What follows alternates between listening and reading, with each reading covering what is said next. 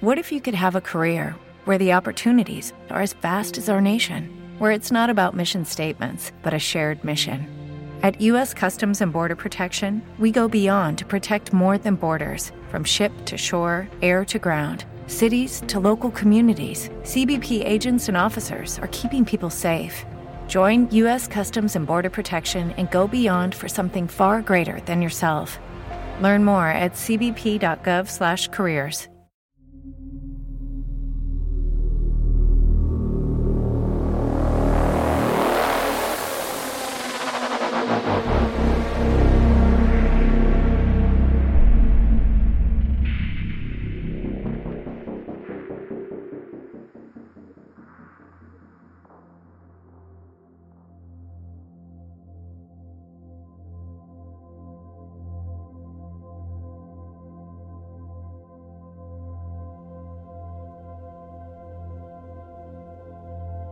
I grew up in a small town in North Wales, which will remain nameless for reasons that'll become obvious. It was the kind of place where everyone knew everyone else's business, and since there was little in the way of entertainment, gossiping became a lot of people's hobby of choice. Whether it was in the supermarkets, the pubs, the kids' playgrounds, or the rugby stands, people never missed an opportunity to divulge each other's deepest, darkest secrets.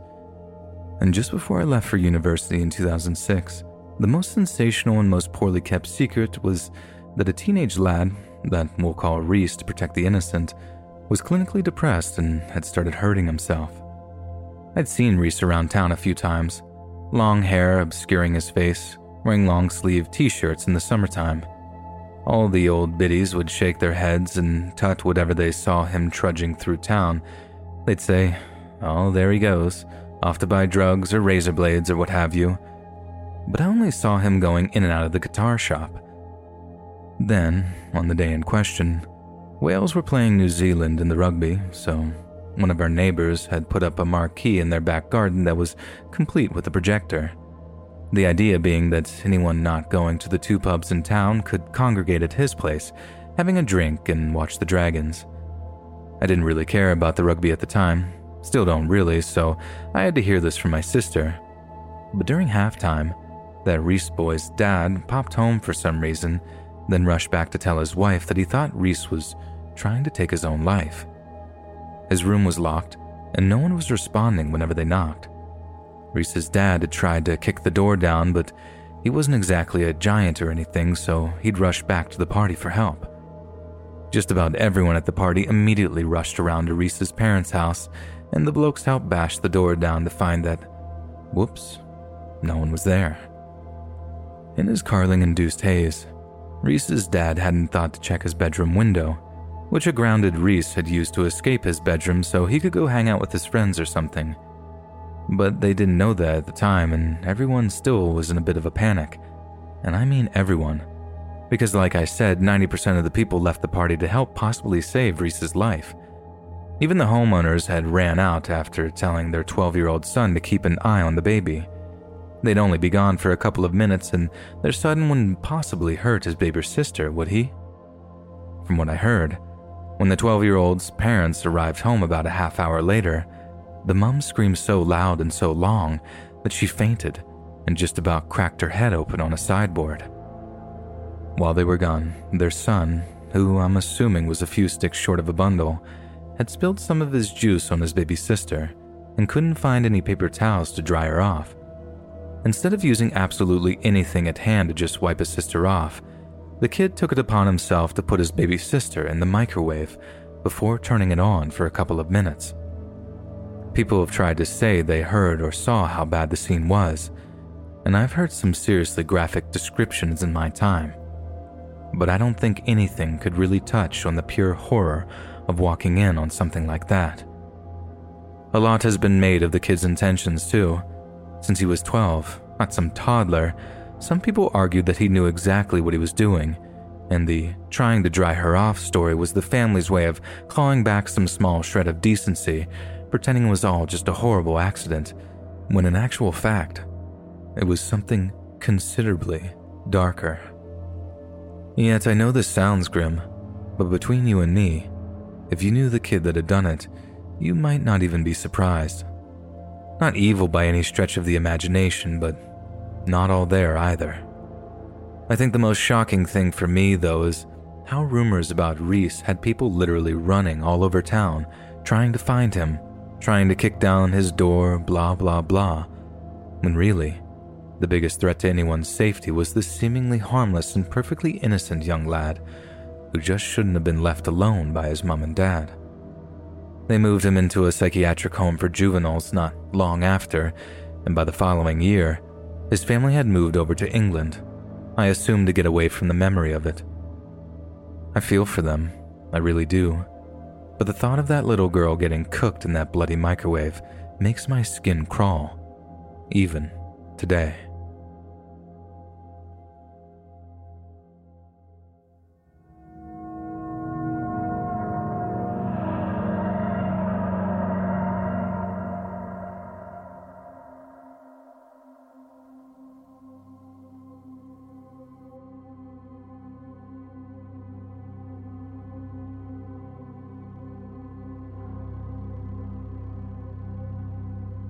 Was raised over in Littlejohn Island back in Maine.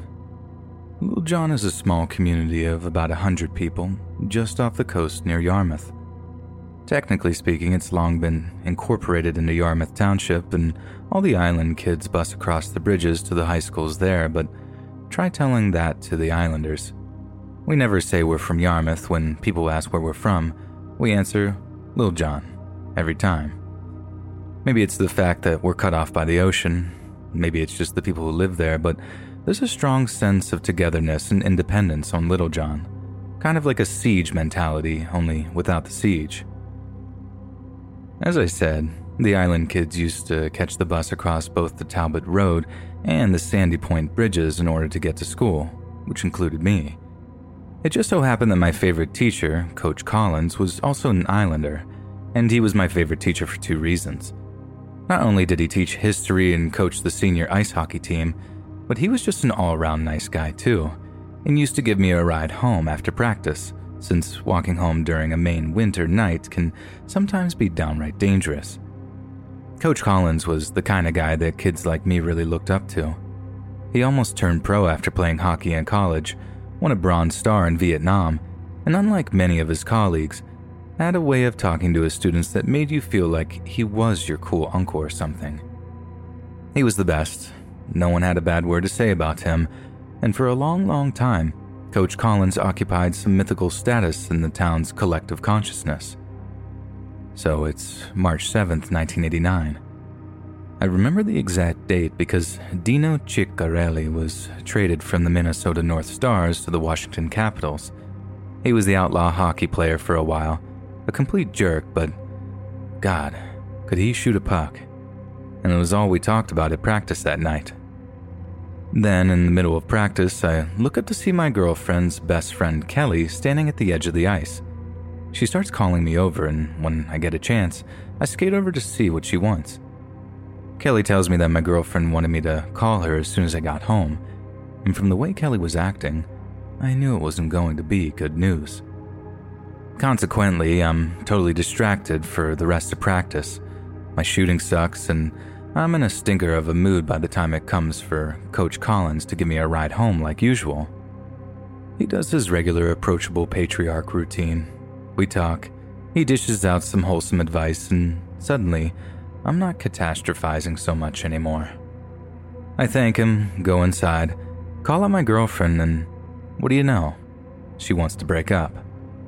Coach's advice sort of stopped me from having a full blown teenage heartbreak moment, but I was still upset. Only I couldn't just sit around eating ice cream and feeling sorry for myself. I was masculine upset. I was troubled, so to speak. I figured I'd steal one of my dad's beers and go for a walk in the woods. Maybe stand out on Madeline Point, looking all broody and such. So, that's exactly what I did. Looking back on it, it was just puppy love, no big deal. But as I said, it bruised my ego enough to feel like heartbreak, and that's all that mattered, I suppose. Either way, I found myself wishing I could talk to Coach Collins about it again.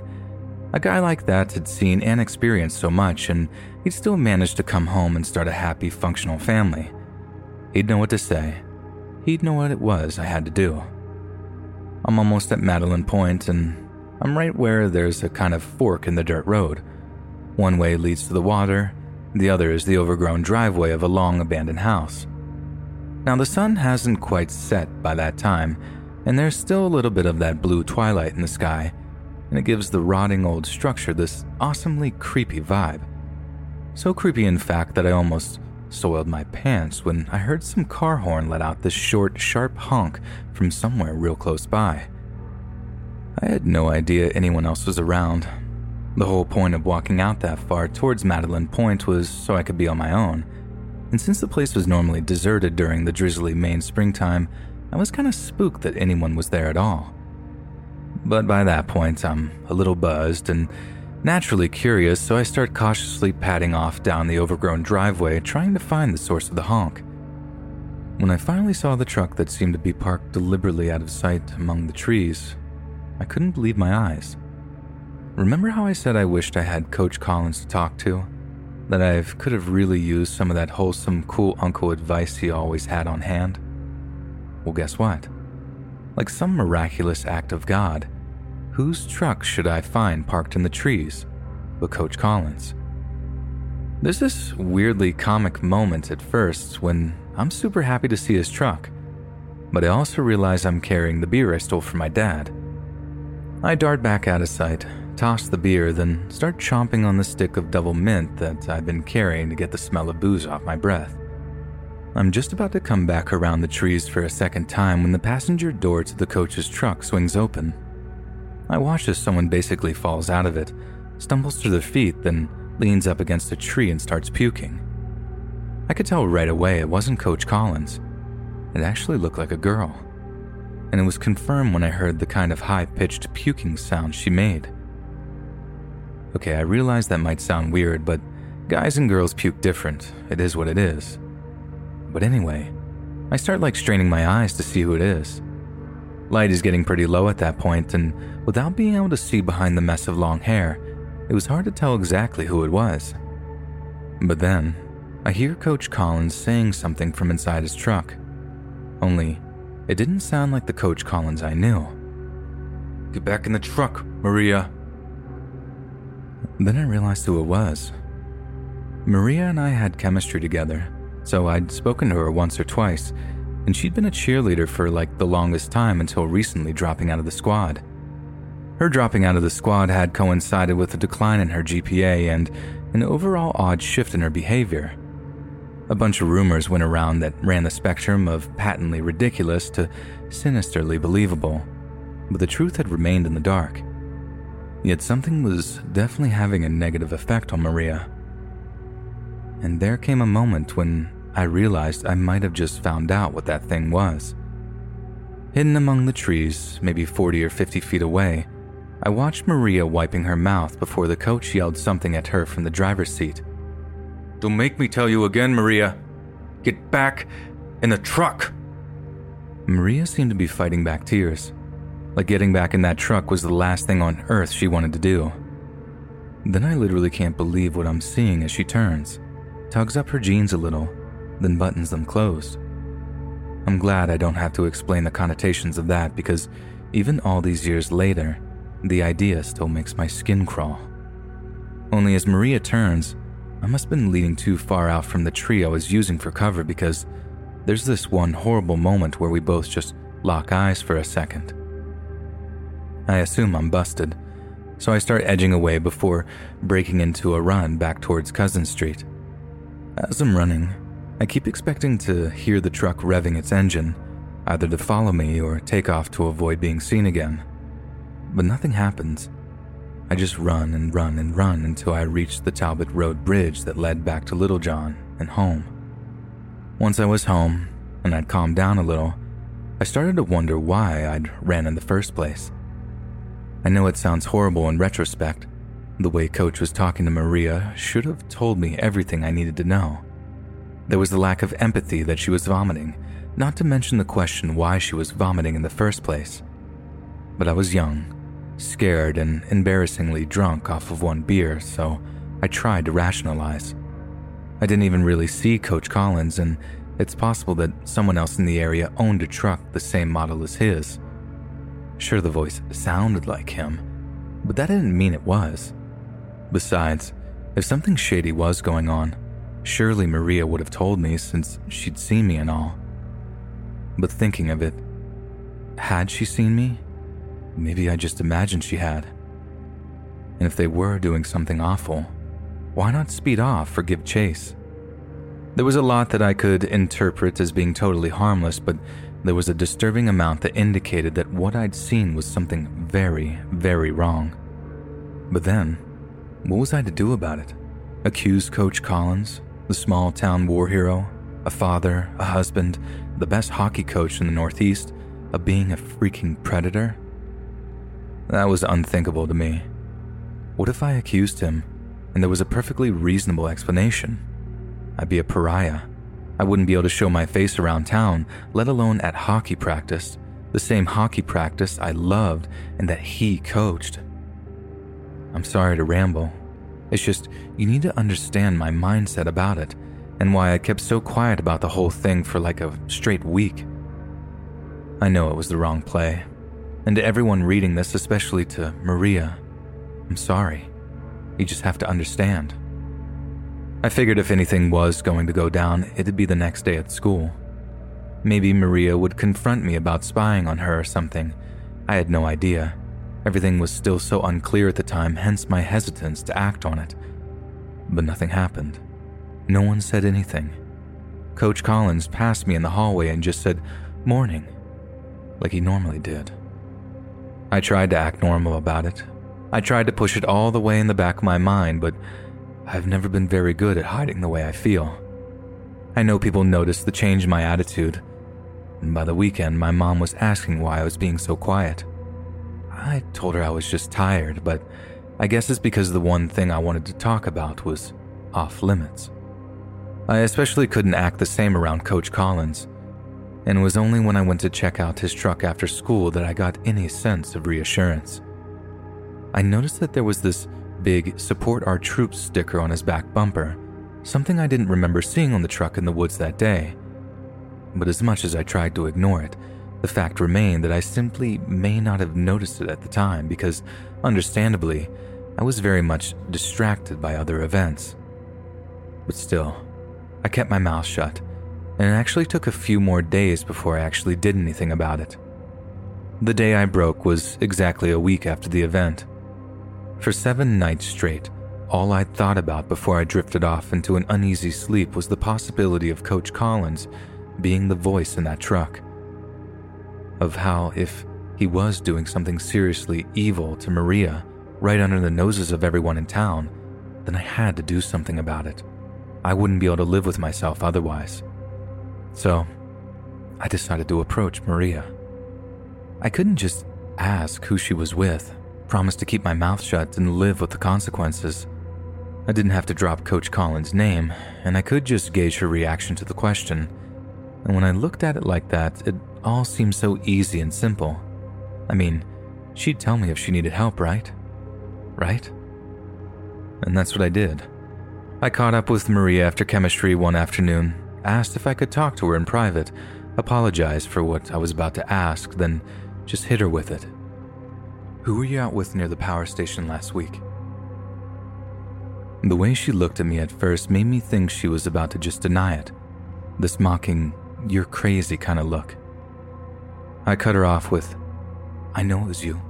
I saw you. And you saw me too. I just need to know who you were with. After that, all her bluster just melted away, and the confident ex cheerleader began to look like a scared little girl. No one, she said, and just walked off towards the lockers. I tried one more time to talk to her about it, but as she walked past me in the school parking lot, all she had to say to me was, Leave me alone. That was the crushing moment when I realized that my worst fears had come true, and that nothing about Littlejohn would ever be the same for me ever again. The trouble was, I was at something of an impasse. Even if I did tell the cops about the coach, she'd have to actually want to talk to someone about it. Otherwise, All I had was a baseless accusation that might ruin my life completely. If I was going to do anything, it needed to be well planned and delicately executed. But just what that was, I had no idea at the time. In the weeks since I saw Maria in the woods, I'd skipped hockey practice twice, and the times I showed up, I ducked Coach Collins when he asked me about my usual ride home. But that evening, when I fumbled for some excuse about going over to a friend's house to study, he said something that made my stomach tie itself into a knot. Get in the truck. The tone was almost exactly the same as it had been in the woods previously. If there was any doubt still left in my mind, there wasn't after that. Part of me wanted to just get in the truck, to go back to pretending like I hadn't seen anything, or if I did, it was all perfectly explainable. But the other part of me, the rational part, told me that getting in Coach Collins' truck was a very, very bad idea. I told him no. Nothing else. Just one solitary no. And what followed were a few moments of silence as I saw a look come over the coach's face that I'd never seen before. He became cold, expressionless, and only later did it occur to me that what I was looking at might have been the last thing one or two Viet Cong guerrillas saw before. You know. Then he spoke. Have you got something you want to ask me, son? I just shook my head. Good. Because being so close to graduating, it would be a shame if anything were to keep you from your studies, wouldn't it? He said, and waited for a response and I didn't say a thing in reply. Kid like you has a lot of potential. You could enroll in some fancy college across the country, get some well paid big city job, and just leave Littlejohn behind. Never look back. You understand me? The horrible thing was, I did understand. I heard what he said and I saw the appeal. But I hated him. I felt betrayed and I wanted everyone to know he was a liar, a cheat, and a predator. So after a week of doing nothing, I finally went home and told my mom. I know it was something I should have done a week prior. It was obvious just from how tactfully she knew how to handle the situation. She drove over to Maria's house, talked to Maria's mom. In private, she was quick to add. Then the pair of them approached Maria and just. I don't even know. Used their mom magic to just coax it out of her. By the time she got home at around 10, just three hours after she left, she said Maria and her mom were ready to go to the police. Only the thing is, unlike Hollywood movies, where there's usually some big resolution and everyone gets their just desserts, etc., this story doesn't have a real end to it. Coach Collins was questioned by police, but since the DA or judge or whoever didn't think there was enough evidence to push for a trial, the coach was never arrested or charged with anything. Maria, on the other hand, died in a car accident where the other driver was twice over the legal limit. Just smashed into her and her sister while they were coming back from Portland one night. It was a horrific tragedy, and it meant that whatever secrets Maria had went to her grave with her. But the cherry on top is that not only was Coach Collins never punished for what he did, but he was right about me. I went into a college out in Seattle, ended up getting a job here in Oregon. Mom and dad moved into Portland as they got older, so I've not been back to Littlejohn in almost 20 years now. And honestly, I'd like to keep it that way. I can't stand small towns in general anymore. My wife thinks they're cutesy and kitsch, but only because she grew up in Chicago. Me, I know how small towns work. I know they all have dark secrets buried just below the surface. But unlike big cities where bad things happen all the time, people just don't see it. In small towns, people know all about the bad things, and it's not that they can't see it, they just choose not to.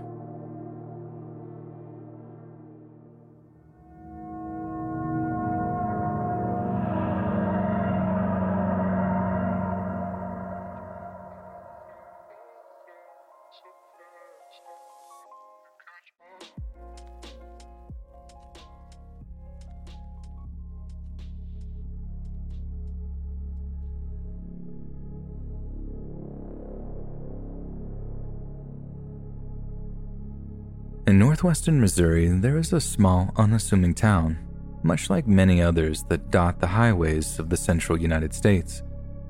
Established in 1840, it is the home of St. Oswald's, one of the oldest Protestant Episcopal churches in the country. But other than that, there's not much to the place, and it would be easy to just drive through the one stoplight town without so much as a second glance. But in actual fact, the main drag of that small Missouri town was the site of one of the most shocking and sensationalized crimes in American history. And its name is one that is now associated with a murky web of revenge, murder, lies, and intimidation. Skidmore.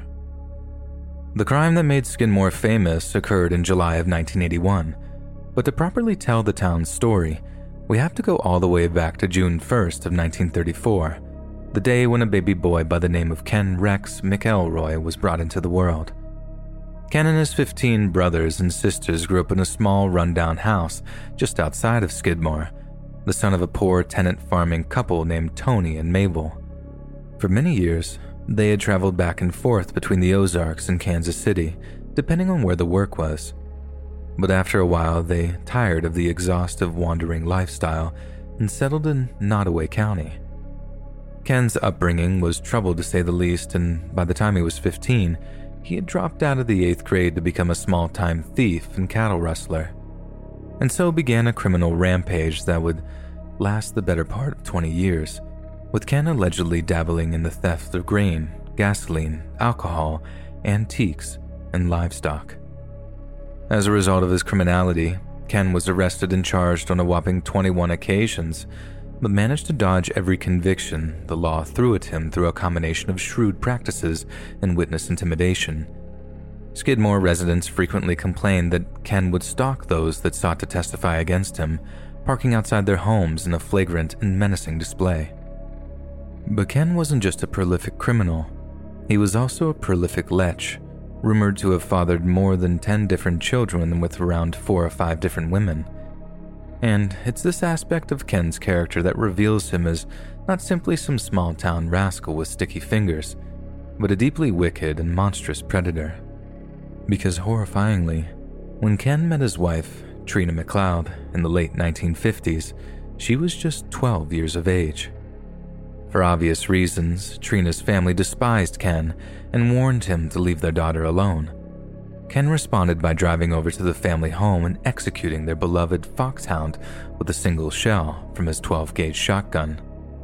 When Trina's family held firm and attempted to keep their daughter safely out of Ken's reaches, he doubled down and set fire to their house in the middle of the night. Thankfully, Trina's family survived the arson attack, but they couldn't take any more. They finally relented and allowed Ken to date their underage daughter. Not long after, Trina came home and announced she would be dropping out of school. She was pregnant with Ken's child. A shotgun wedding was held soon after. After the child was born, Trina was so afraid of her new husband that she attempted to escape to her parents' house. Ken just showed up at their door, racked a shotgun, and told them that if he wasn't reunited with his wife, the dead dog in the arson attack would look like child's play.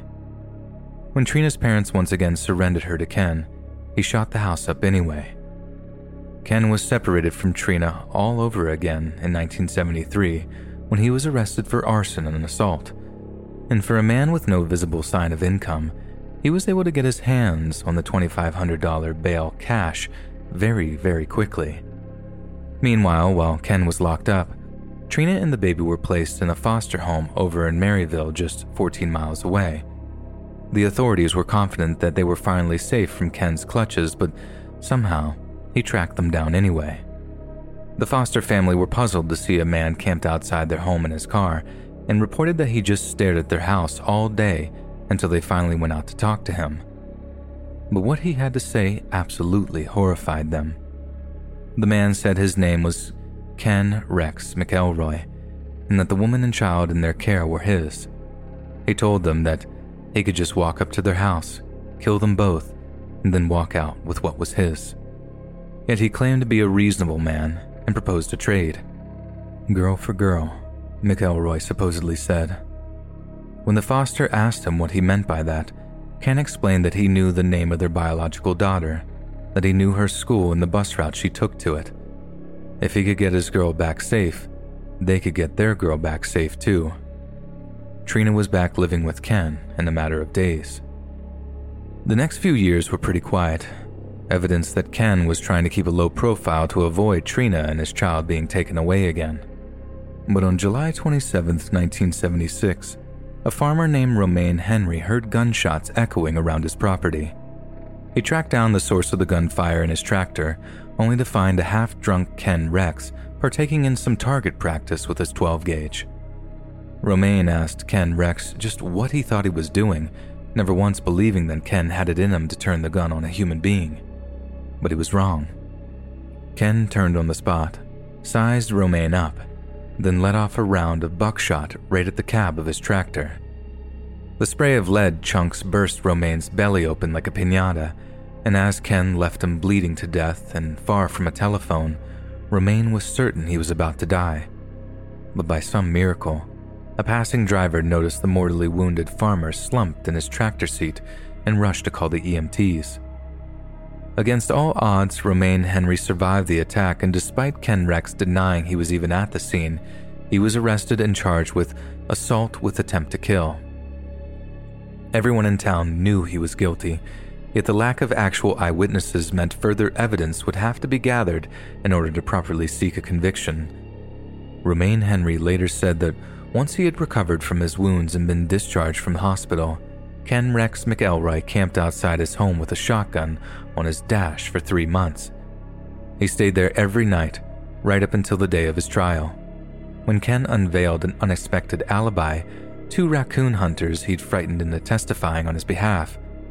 What's more, Ken had somehow found the money to hire one of Kansas City's sleaziest but most accomplished defense attorneys who discovered that Romaine had lied about a petty theft conviction from 30 years prior.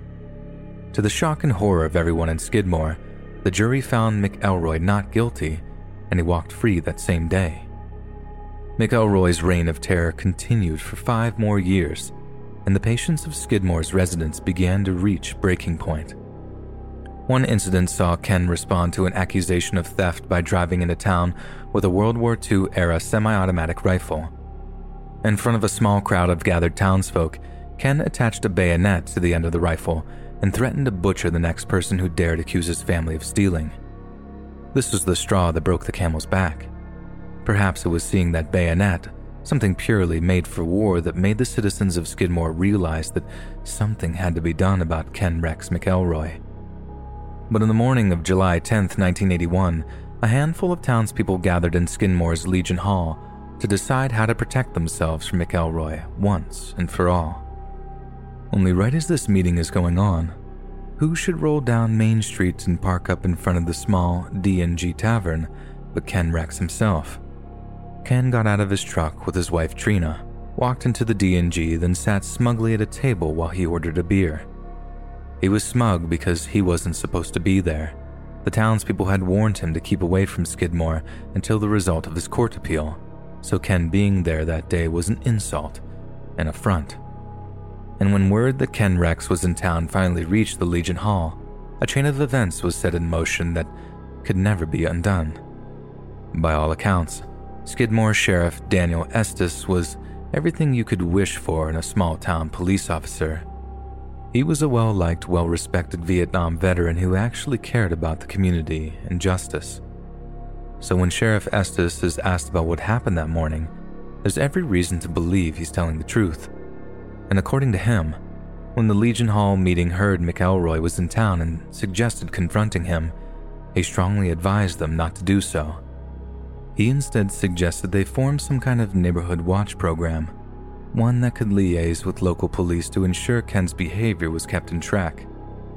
But then, Despite being faced with a potentially violent confrontation with a suspected attempted murderer, Sheriff Estes got into his police cruiser and drove out of town. Estes insists he was on an important police business, but others have suggested this was him giving the green light for what was to occur. With Skidmore's only sheriff now gone, those gathered in the Legion Hall gathered up their things and headed over to the D&G, where Ken Rex McElroy was still sat, sipping at the neck of a beer bottle. There was no immediate confrontation. Instead, the D&G began to slowly fill with customers, all keeping to themselves, all avoiding eye contact with the man who'd terrorized them for almost 30 years. Ken must have felt a smug satisfaction that morning. There he was nursing a cold one, bold as brass, and no one had a thing to say about it. Ken finished his beer, took Trina by the arm, and walked her from the bar. But as he and his wife got into their truck, they noticed that many of the bar's occupants seemed to be leaving with them. In fact, they lined up behind Ken's truck, blocking him in as they stared him down. Then, as Ken started up his truck, a single shot rang out, smashing through the rear glass window of his truck and grazing the flesh of his neck. Ken must have let out a scream, something to alert those gathered behind him that the shot hadn't put him down, because what followed was a torrent of highly accurate gunfire that riddled McElroy but left his wife unscathed. Trina climbed out of the car, trembling and crying and stumbling towards the men who shot her husband to pieces. You. you killed him, she wailed, eyes wide with shock and disbelief. We did, one of them replied. Now get out of here before we kill you too. But as you can imagine, Ken was hit several times, but the bullets that killed him were fired from one center fire rifle and one 22 rimfire rifle. These are long rifles. A person can't just brandish one and have it gone unnoticed but one of 46 potential witnesses, including Trina McElroy, not a single person was able to identify those that had fired their weapons that day. And it's also interesting to note that again, out of almost 50 people who'd heard or seen the shooting, not a single one called an ambulance. It was clear from the get go that a homicide investigation conducted by local law enforcement was going to be problematic, for a number of reasons. As a result, the case was quickly handed over to the state police, who promised a swift and unbiased resolution to Ken's killing. But they too came back empty handed, citing tight lipped townsfolk and a distinct air of vigilante intimidation. One Skidmore resident even brazenly told investigators that, although he didn't witness the incident, McElroy needed killing. Three years after Ken's murder, with police having made no progress in catching his killer, Trina McElroy filed a $5 million wrongful death lawsuit against the town of Skidmore and a man named Del Clement. Trina accused Del of committing, and if not masterminding, what she described as the lynching of her husband, an innocent man who was murdered on a hunch by cowards who wouldn't own up to it. Skidmore Town Council met with Trina who agreed to an out of court settlement of $17,600, but on the condition that the payment wouldn't imply guilt towards any party.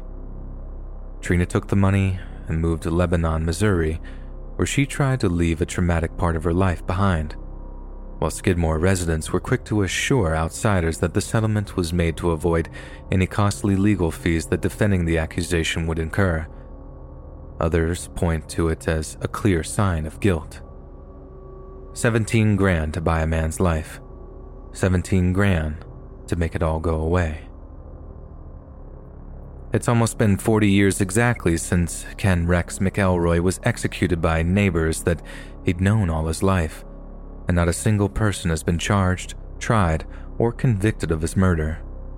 What Ken Rex put the people of Skidmore through could frankly be described as hellish. He was violent, volatile, and he preyed on children and when the once good and honest folks of Skidmore asked the law to protect them, the law failed them, spectacularly, on more than 20 different occasions. That's a terrifying concept, and I think we can all agree. It sounds like some kind of Kafka esque nightmare detailing a crushingly inept state bureaucracy that allows monstrous crimes to go unpunished. But we could argue that there's another read of the McElroy murder, one that's considerably more frightening and that's that the people around us, those we've known all our lives, could simply turn around and murder us in broad daylight before erecting a wall of silence so thick that it can enable a man to get away with murder. We're not held accountable by the law, we're held accountable by those around us. And either that's a very reassuring thought or a distinctly terrifying one.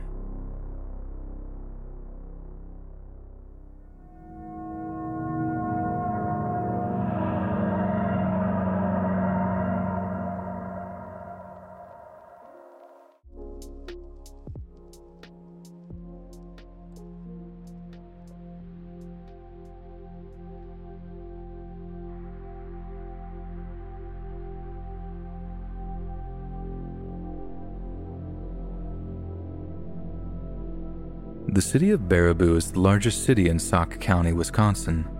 But with a population of little over 12,000 people, Baraboo has much more of a small town vibe, especially in comparison with the much larger Madison or Milwaukee. Named after the nearby Baraboo River, the town is home to the awkwardly named Circus World Museum, a building which was once the home of the Ringling Brothers Circus the circus founder, Al Ringling, is perhaps Baraboo's most famous former resident, and a handful of streets and landmarks still bear his name.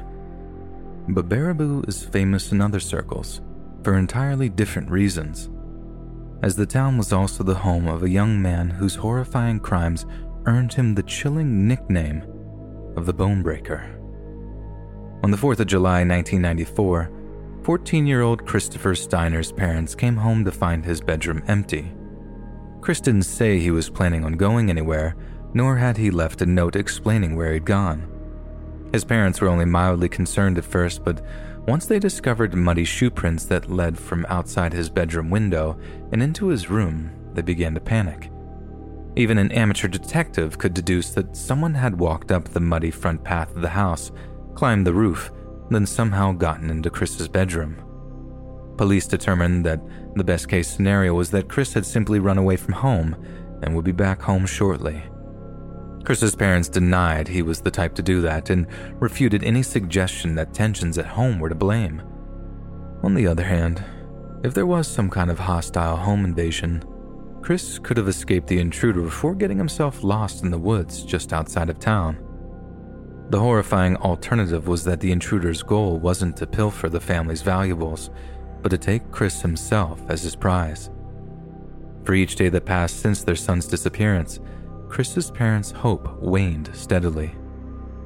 But even as they edged towards a grim acceptance of his fate, hearing the news that Chris's dead body had been found broke them. A member of the public has stumbled across his corpse, caught in some tree roots along a bank of the Wisconsin River. Chris was then transported for autopsy, with a coroner declaring that the cause of death clearly was drowning.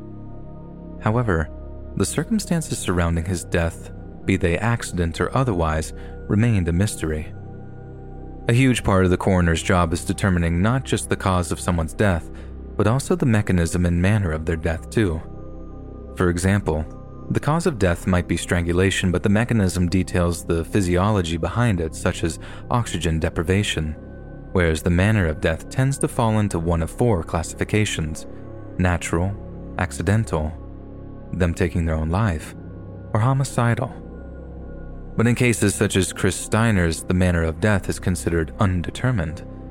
Some have stated that around 15% of deaths in the United States occur in a manner that is classed as undetermined and so there exists a haunting void of knowledge surrounding their passing, a gap in a timeline, a lost hour, so that we might never understand just how their final moments on this earth came about.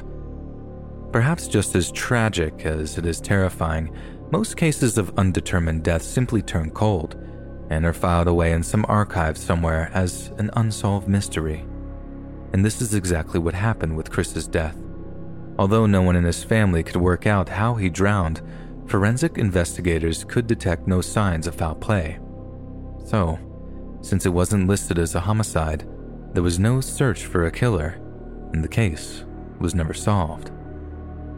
One year passes in Baraboo, and although Chris's death is not forgotten, the town's residents are finally beginning to coalesce with the circumstances of his passing remaining a mystery. Around 10 p.m. on the night of July 28, 1995, 13 year old Baraboo middle schooler Thad Phillips went to bed after an exhausting day of school, but excited for the weekend to come. But as Thad was awoken later that night and groggily felt himself being picked up from the TV room couch, he assumed it was one of his parents taking him up to bed after he had fallen asleep in front of the television. Instead, the boy began to feel the cold night air on the skin of his cheeks.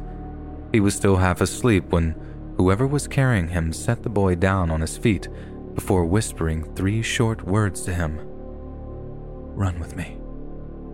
Thad had no idea who it was, but in his confused and disoriented state, did as he was told and it wasn't until he was fully awake and present at a rotten old two story home about a mile away that Thad realized he might have gotten himself in a whole lot of trouble.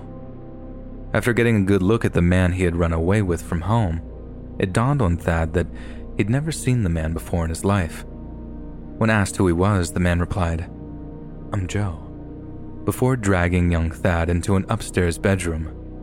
Before he could ask any more questions, Thad was pushed into a filthy, soiled mattress, after which Joe grabbed one of his feet and began to vigorously twist his ankle. Thad screamed so loud that distant neighbors a half mile away later said they heard what sounded like a pig being slaughtered. Joe twisted and wrenched at the boy's ankle until it snapped and splintered, and both heard the sickening crunch of shattered bone ends grinding together. Yet somehow, imbued with the pure spirit of survival, the half crippled Thad managed to fight his way out of Joe's grip and attempted to limp downstairs and out the door to freedom. But Joe was fast. He pushed Thad down the last third of the staircase, relishing the sickening thud and grunting expulsion of wind as the boy landed. Furious at the unexpected escape attempt, Joe approached the prostrate Thad, who was lying on his stomach on the splintered wooden floorboards. He took his left leg in his grip and forced his foot up towards his head, leaning in until Thad's femur snapped with a nauseating crack. The torturous abuse carried on long into the night, but bizarrely, once Joe seemed to be satisfied with the crippling agony he'd inflicted, he actually cleaned the boy's wounds, then patched up his broken leg with a crude mix of ace bandages, textile glue, and socks. And once he was certain that Thad was no longer a flight risk, Joe left his victim alone on the grubby, stained mattress and simply disappeared. But as it turned out, even having suffered the most horrific physical injuries, Thad Phillips was not ready to lay down and die. In an inspirational show of bravery and fortitude, young Thad found an old, heavy guitar and battered the bedroom door down with it. Crippled, dehydrated, and weakened, he then slowly and painfully dragged himself down the stairs, passing out repeatedly from pain and fatigue until he reached the kitchen phone. Thad managed to shake the cord until the receiver fell from the hook. He grabbed it and dialed 911, explaining the nightmare he had endured to a horrified police dispatcher who promptly sent over the nearest police patrol unit. Officers quickly responded and rescued a terrified Thad before Joe could return to do more damage. By that time, he had been held prisoner and sporadically tortured for almost two days straight, and the wounds that Joe had inflicted resulted in fractures that would require several surgeries to fix, and even then, Thad was cursed to walk with a permanent limp. Using the detailed description given to them by Thad, police officers were able to track down the Joe that had kidnapped him. Joe turned out to be a 17 year old high school student by the name of Joe Clark, and Thad claimed that during his torture sessions, his captor would boast of having done the exact same things to two other boys. The cops asked if Joe had dropped the names of any of these boys, and after a few moments of thought, Thad spoke. Chris. He said the kid's name was Chris. While one of the cops ran Chris's name through the missing persons database to see if there were any local matches, another team of police led an intensive search of Joe Clark's home, and what they discovered was truly horrifying. In Joe's bedroom was a notebook with three lists, all written in his handwriting that included the names of 18 local boys. Their headings were Get to Now, Can Wait, and leg thing. These were apparently referencing the urgency with which he wanted to kidnap each victim and what he wanted to do with them once they were his prisoner. Only then did it become evident just how significant Thad's escape had been, because if he hadn't alerted law enforcement to Joe's terrifying kill list, there really is no telling how many victims Clark would have claimed. Police discovered that the pathologist who had examined Chris Steiner in the aftermath of his death had found no sign of injury. Nevertheless, the case had been mysterious and the body had been bloated from being in the water. The pathologist could have overlooked something. It was only then that police learned that no x rays had been taken. There was only one way to discover whether Chris Steiner had been subjected to the same bizarre treatment that Thad had endured, and thus to link the two crimes to a single perpetrator. Police would have to exhume Chris Steiner's remains. In other words, they had to reopen his grave, remove the casket in which he lay, open it up, and remove the body for a closer examination. Once this was done, the forensic pathologist went over the small boy once again, and this time, armed with more information, he identified four separate breaks in Chris Steiner's legs. It was apparent that that boy had been thrown into the water in this condition. He could not have used his legs to swim, and could easily have drowned, as he actually did. Coupled with the details of Thad's torture and Joe's apparent penchant for crippling his victims, the conclusion was obvious. Joe Clark first appeared in court over his attack on Thad Phillips and entered a plea of no contest to attempted homicide, among other charges. He was sentenced to a hundred year prison term, but claims to have no recollection of the Thad Phillips abduction and torture. However, the Chris Steiner case was a different story, and Joe pled not guilty, though an exhumation of Steiner's body had revealed that the sustained injuries to his ankles were identical to those Thad suffered. Joe Clark's parents' testimony that their son was home asleep in his room on the night of the killing did not line up with other witnesses who claimed Clark regularly snuck out of the house via an upstairs window. So on November 7th of 1997, Joe Clark was found guilty of homicide, then sentenced to life in prison, plus 50 years. Yet he still maintains his innocence in Chris Steiner's murder to this day. We can only conclude that a violent young man was confronted with what a monster he was and simply couldn't handle it. And evidently, neither could his mother.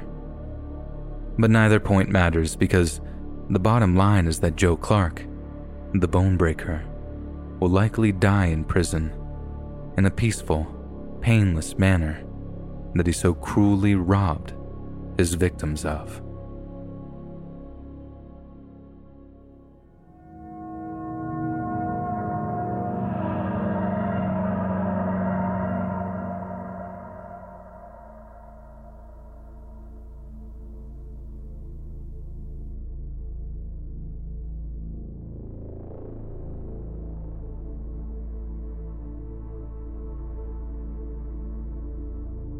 Me and my friend Sonia used to be huge into mountain biking, and one of our favorite places to ride was the Cascade Foothills here in Washington state. Sonia was a huge character in the Seattle biking community, and a few times a year I was blessed enough that they'd join me in a drive out to a city called North Bend, right at the base of the foothills. David Lynch fans might well be familiar with North Bend as it is where some of the Twin Peaks was shot, and sometimes you'll catch sight of something oddly familiar while you're driving around. It's like the Lynchian show made the town itself Lynchian, Sonia used to always say. We park the car, then ride up into the hills and back, before stuffing our faces full of carnitas over at taco time. And boy, did you feel like you earned that meal. Those hills could be rough, but good God, do they make for some great biking.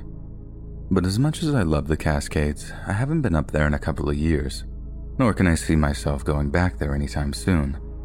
By the end of this story, you're gonna understand why. So, this one particular Saturday in May of 2018, me and Sonia drive out to North Bend for what was to be one of our first bike rides of the summer. I was so excited to be back biking again as, unless you're partial to being soaked, frozen, and battered with gale force winds, biking in coastal Washington is pretty much off the table during the winter and early spring. The first couple of hours go by and we're having a ball, just burning off all the stress of the working week and soaking up all of nature's goodness. Like I said, we've been at it for a few hours, so we're just sort of meandering along an easier section of the bike track and taking a breather. When suddenly, I hear this weird growling sound coming from behind me. I'd never heard of anything like it before, so I had no idea if it was a mountain lion, unless I looked over my shoulder and saw the thing just following us up the track. Sonia must have heard the thing too, because they kind of slow up a little and look over their shoulder as well. Only instead of speeding up and trying to make a break for it, Sonia stops dead on the track, hops off their bike, and then turns it sideways to act like a kind of barrier between them and a potential attacker. It was kind of genius, really. Like, I had no idea they'd just know what to do during something like that, and oh my god, did it impress me quite a bit. Sonia then tells me to do the same as them, then to start yelling really loud so the cougar will get scared and run away. I felt much more scared than scary at the time, but I did as they told me anyway. The cougar reacted, sure, but no matter how much we hollered, it just didn't seem to deter it from edging closer and closer to us. Even tossing rocks didn't seem to do much, and when it actually started charging us, I just about lost my mind with fright. But Sonia, right as the thing is about to start clawing at them, grabs their bike, lifts it slightly off the ground, then shoves the frame right at the cougar. They hit it so hard that it actually lost balance, backed off, and then ran away into the trees. I couldn't believe what I'd just seen. Sonia fought off an actual cougar. They'd saved my life, our lives even. But that wouldn't be the last time Sonia would save my life that day, and the second time didn't feel nearly as celebratory. We're breathing a collective sigh of relief, still a little in shock at what just happened. I'm just pouring my heart out to Sonia about how cool they were, battling that cougar off of us like some superhero or something. But all they're interested in is getting out of there before the thing decides to come back. Agreeing that sounded like the best idea ever, I follow Sonia and climbing back onto my bike and we start riding off back along the trail. I watch as they edge off slightly ahead of me and then boom. Something slams into me from behind and knocks me off my bike. I don't have to look up to know what it is. Sonia's screams are telling me everything I need to know. That mountain lion had just hidden off the trail out of sight and waited for us to turn our backs. Textbook ambush predator stuff we were foolish to give it our backs, but we were scared. We just wanted to go home. All we wanted was our real ride of the summer, not to be playing gladiators with big cats. But just for a moment, I need you all to understand what it felt like when that thing locked its jaws around my skull. Like I said, I knew what was happening. It was all terrifyingly clear, and weirdly, I kind of accepted it. The mountain lion was going to crush my skull with its teeth that could probably crush rocks if they needed to. Everything would go black, and then that would be that. There was no escaping it, no point trying. It was game over, surely. The only thing I didn't want was for Sonia to have to watch me die. Not like that, anyway. I mean, I don't imagine there's a nice way to watch a friend of more than five years die, but seeing their skull crushed has to be one of the worst so I remember just screaming for them to run, to get back on their bike and go. If they stayed and tried to help me, they'd get hurt too, and as I said, in that weird moment of clarity, I was thinking, better just one of us than both of us die. So that's exactly what she did. I mean, I didn't see it happen, but Sonia jumped back on her bike and started off down the trail, presumably thinking that she could go get help once she was at a safe distance. Meanwhile, my head is still locked in the teeth of that mountain lion, and at any moment, I'm expecting that sickening crunch to start as I feel my own head coming apart in that thing's jaws. Yet suddenly, the feeling of pressure around my skull starts to loosen and then disappeared entirely. I couldn't open my eyes right away. My whole body was tensed up and ready to take the pain, and the only thing that snapped me back into action was hearing a blood curdling scream coming from up the track. Sonia's scream. It's a sound that was burned in my memory for a long, long time after. This horrible, ear splitting screech as the mountain lion tore them from her bike and began tearing into them. I did all I could to find my feet as I felt blood dripping down my own scalp and onto my face.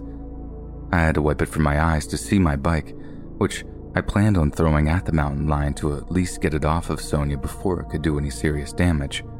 But I just wasn't fast enough. By the time I had my bike in hand, Sonia had gone silent. The mountain lion then sank its teeth into their shoulder and began dragging them off into the woods. It had completely lost interest in me, focusing only on Sonia, so it could get her somewhere safe so it could. I'm sorry, I can't even finish that sentence. The only way I'm going to be able to finish this is by talking about them. How they saved my life. Not once, but twice that day. Having watched them fight that mountain lion off with nothing but a bicycle, I was ready to die so that they could live. They were 32, still could have had a family or something, and for that thing to just let me go and attack Sonia. Why? It had me in its mouth. It had its meal. So why did it let me go to chase after my fleeing friend? It was like a sick joke, isn't it? Just when I accepted the bargain, a life for a life, mine for Sonia's, God just switches up the deal like, you're totally right. There is a fate worse than death, so let's go with that option instead. Even when it was explained to me that it just sort of coded into the big cat's instincts to pursue a fleeing prey, it's like the information just wouldn't compute. I just saw it all as some depraved cosmic joke that destroyed my mental health and pushed me to the very edge of sanity. When I was found by the EMTs, I was taken to the hospital where I had to stay for a couple of days while doctors ran tests on my head injury, checking for brain trauma. While I was there, I was visited by a sheriff or something. I wish I could remember exactly who it was, but I was so out of it from the entire traumatic experience and the morphine that I could barely remember a thing. This guy tells me that we did everything right, and that something was wrong with that mountain lion, which I suppose is the nice way of saying that we were screwed no matter what. It was the first death resulting from a mountain lion attack in 94 years in that area, and that's how rare they are. And yes, the forest rangers, or whoever it was, tracked it down and shot it dead. It was the one thing that felt like justice as I was lying there in that hospital bed. I know that sounds cruel, and I can assure you I am an animal lover, but I make no bones about being happy when I heard the news. My family came to visit me, a few friends too, but the people I wanted to see the most were Sonia's loved ones. I wanted to make it abundantly clear that they had saved my life twice that day, that they were the bravest person I'd ever known, and that every single day of the rest of my life would be a tribute to them and a celebration of their life. I know that made it easier for Sonia's family because they told me, and it certainly made it easier on me. It makes it easier to say to myself that I'm still walking and talking, living and breathing, loving and laughing because of Sonia J. Brooks. Sonia, who started Friends on Bikes to foster a community for women of color who love riding bikes. Sonia, who served on the board of directors of Boston's Bikes Not Bombs organization, who provided bikes for underprivileged children in economically deprived areas. Sonia, who did everything she could to make the biking community a more welcoming and safer place for women, trans, and non binary cyclists of color. Sonia, who built such a network of love and community that, when they heard about my medical bills, set up a GoFundMe to help me pay them. Just when I thought I'd cried all the tears I could cry, hearing that news set me off all over again. Sonia was strong, smart, kind, and generous not to mention incredibly funny. And I miss them every single day, and I will for the rest of my life. Or should I say, the life that Sonia's sacrifice has allowed me.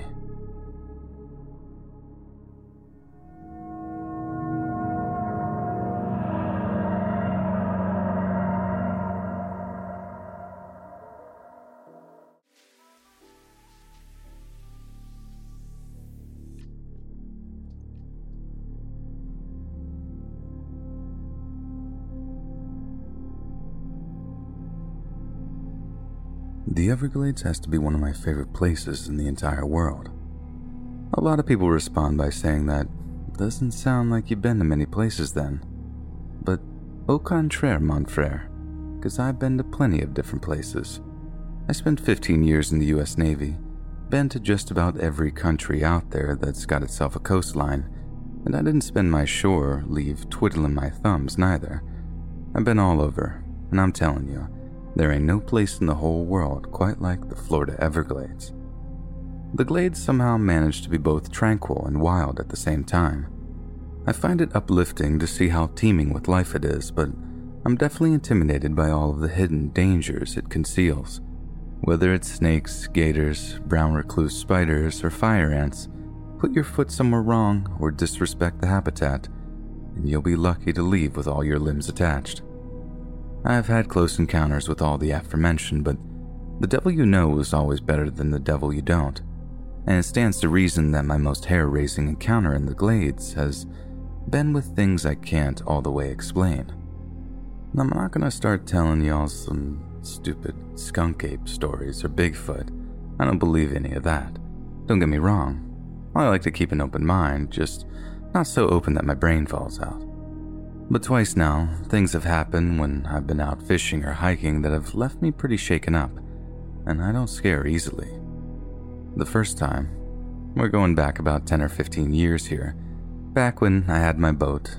I had taken her out into the glades as much as I could, saving money on the old grocery bill by bringing back snapper, sea trout, redfish, even bass or bluegill. Fishing in the glades on a good day is just as close a slice of heaven as you're bound to get just as long as you don't cast off near the gators. But on this particular occasion, my enjoyment of the beautiful scenery around me was somewhat overshadowed by my terror of whatever was below me.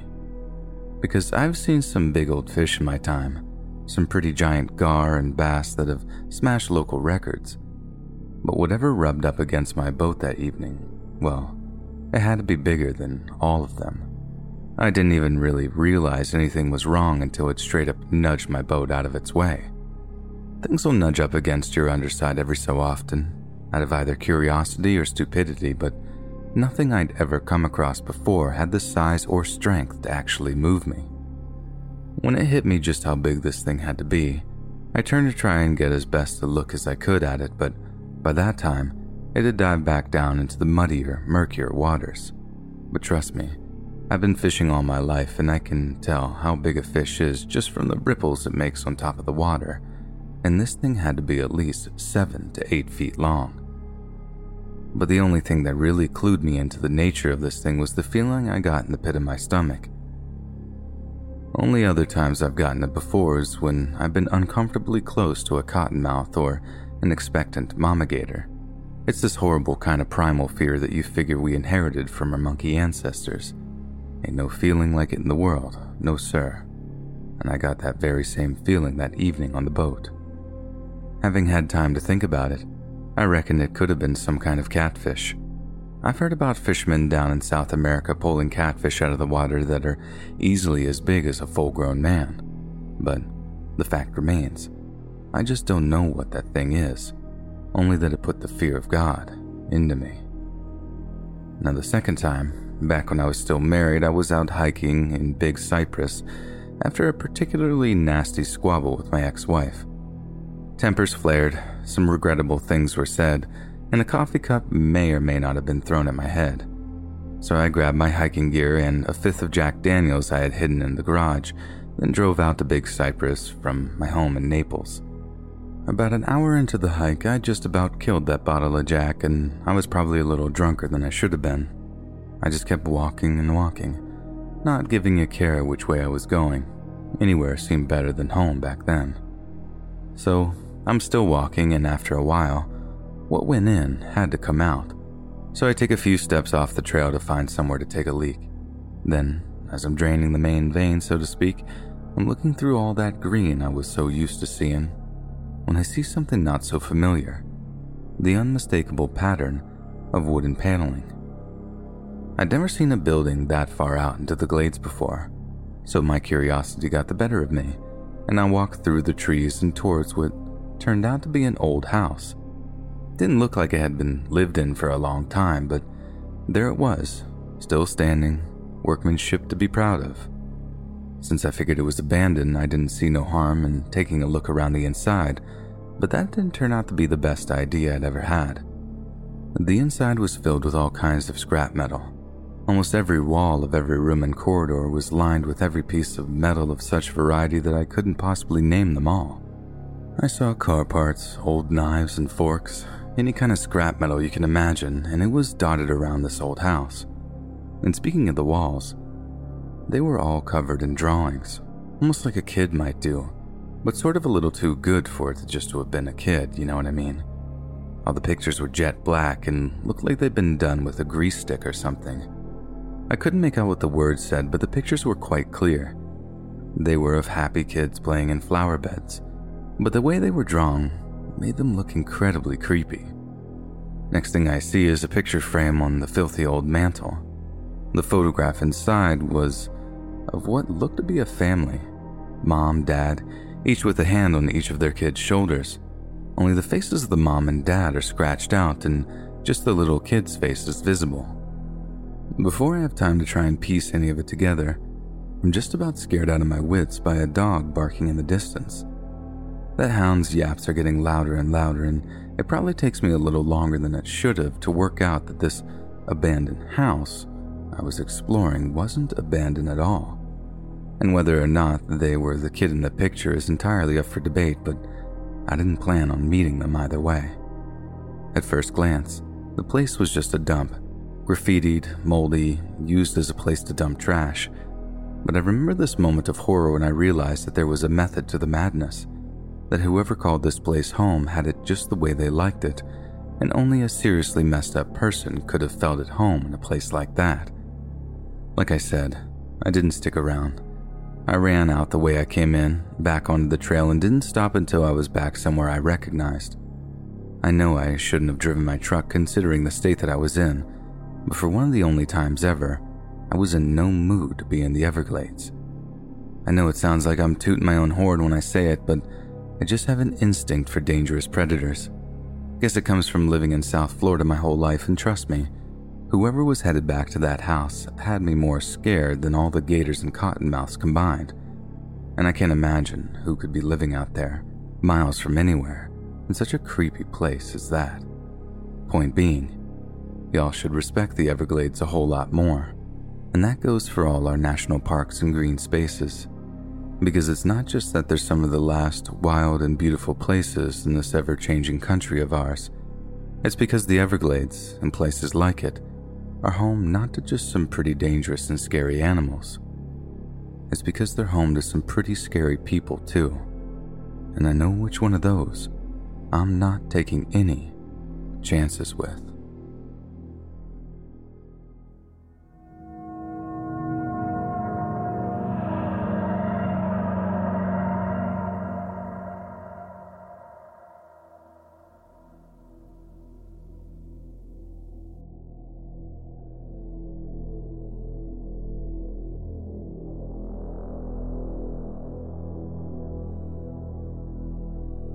In June of 2016, 23 year old Colin Nathaniel Scott was visiting Yellowstone National Park with members of his close family. Raised in Portland, Oregon, Colin had recently made his mother and father extremely proud by graduating as the top student in his program from Pacific University. So we can only imagine how much steam Colin had to blow off, and we can all agree that such a hardworking young man had earned a relaxing, fun filled summer break. But on Tuesday, June 7th, Colin and his sister, Sable, decided to visit the Norris Geyser Basin. It was named after Philetus W. Norris, the second superintendent of Yellowstone. The Norris Geyser Basin is the hottest, oldest, and most dynamic of Yellowstone's thermal springs. Water temperatures have been known of reaching more than 450 degrees Fahrenheit at just 300 meters below the surface, making the area a fascinating, albeit dangerous, geological marvel. And although the deeper waters can reach such terribly hot temperatures, the surface waters of many are cool enough for people to swim in. Although technically forbidden by the authorities, swimming in hot springs around Yellowstone and elsewhere has always been a popular activity with more adventurous visitors, so much so that it's earned the nickname hot potting. Yet the fun isn't without its dangers. In fact, stepping off the designated trails around the basin is strongly inadvisable. Such erupting springs can spray boiling water for a considerable distance and inflict horrendous burns. And for whatever reason, that day saw Colin and his sister wandering off the designated route. Whether this was to find a place to hot pot or simply to get a closer look at the geysers, we can't be sure, but the fact remains. We also know that Colin and his sister got very up close and personal with one particular geyser. This leads us to believe that the waters of this particular thermal spring weren't all that hot, since it's unlikely the siblings would have approached at all if the waters were churning or boiling. For all intents and purposes, the water must have appeared to be perfectly safe, an ideal location for a spot of hot potting if one were so inclined. Many have speculated that this is exactly what the siblings were hoping for and had walked out to the basin intent on a swim. However, Colin's sister insists that her brother simply slipped and fell into the spring, and that other than stepping off the trail, there had been no horseplay or prohibited activity. But motivations are a moot point by this time, because whether it was intentional or accidental, Colin is now in the water the same water they must have previously assumed to have been relatively safe and of tepid temperature. So we can only imagine the shock and horror of Colin's sister, watching as her brother surfaces from the deep thermal waters before letting out a blood curdling scream. The water hadn't appeared hot at all. In fact, only a small amount of steam was rising from the surface. But if that was the case, why was Colin screaming like he was in agony? Why was his skin turning red as he was being boiled alive? Why was his hair shriveling? Why was his flesh blistering? Colin's sister knew she couldn't jump in to save her brother, as she'd be burned as well.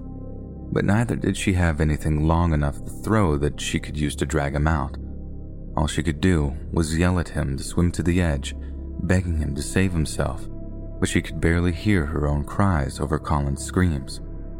She pulled out her cell phone but was horrified to find that she had no signal, no means of contacting anyone, no means of calling in rescue.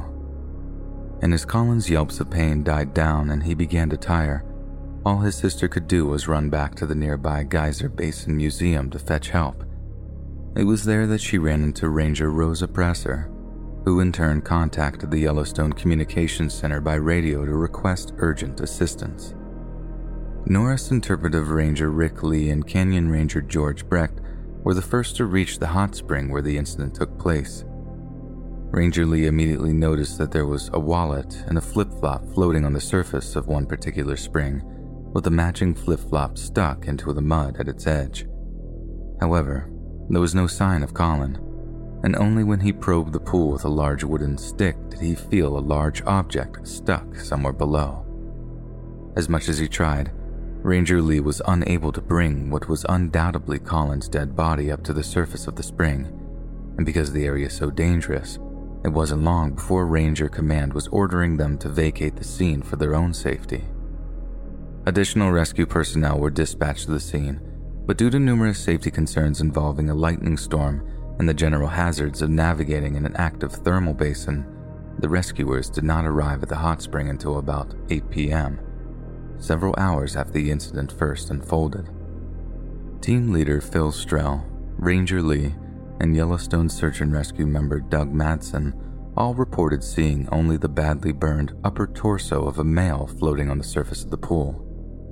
Somehow, in the space of just a few hours, the hot spring had managed to almost completely dismember Colin's body. But how on earth could that be achieved with just hot water?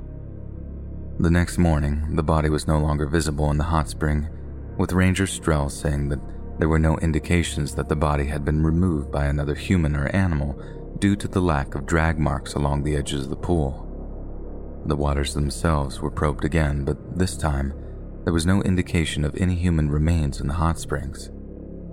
The events were a complete and utter mystery until one member of Yellowstone's staff heard of the incident, offering some sage but terrifying wisdom that might just clue us into the bizarre nature of Colin's death. This expert explained that the park's geysers and springs are sometimes extremely acidic. This is because they are fed by thermal waters that come from deep beneath the Earth's surface, water that picks up none other than sulfuric acid as it rises to the surface. This sulfuric acid is the product of subterranean microorganisms that break down hydrogen sulfide in rocks and soil as part of its feeding mechanism. If Colin had known what to look for, he'd never have approached that one particular hot spring, with its overly cloudy waters, with its telltale rotten egg smell. But as it stands, there's no way of him knowing that the spring he was approaching, the one he would accidentally fall into, was a pure, chemical death trap. Although what happened was obviously a tragic accident and all due condolences go out to the Scott family, it's clear that both Colin and Sable ignored numerous warning signs on their way toward the spring. But given the calm appearance of the water, the brother and sister simply ignored the signs and judged the spring safe to approach. Yellowstone representatives made it clear that such signage is there for a reason and implored the public to be more careful when making visits to such obviously hazardous areas of the park. Because there are always those unknown unknowns, the things we are not even aware we don't know. Things like how a warm looking hot spring, perfect for a summer day's dip, might actually be full of deadly, corrosive sulfuric acid.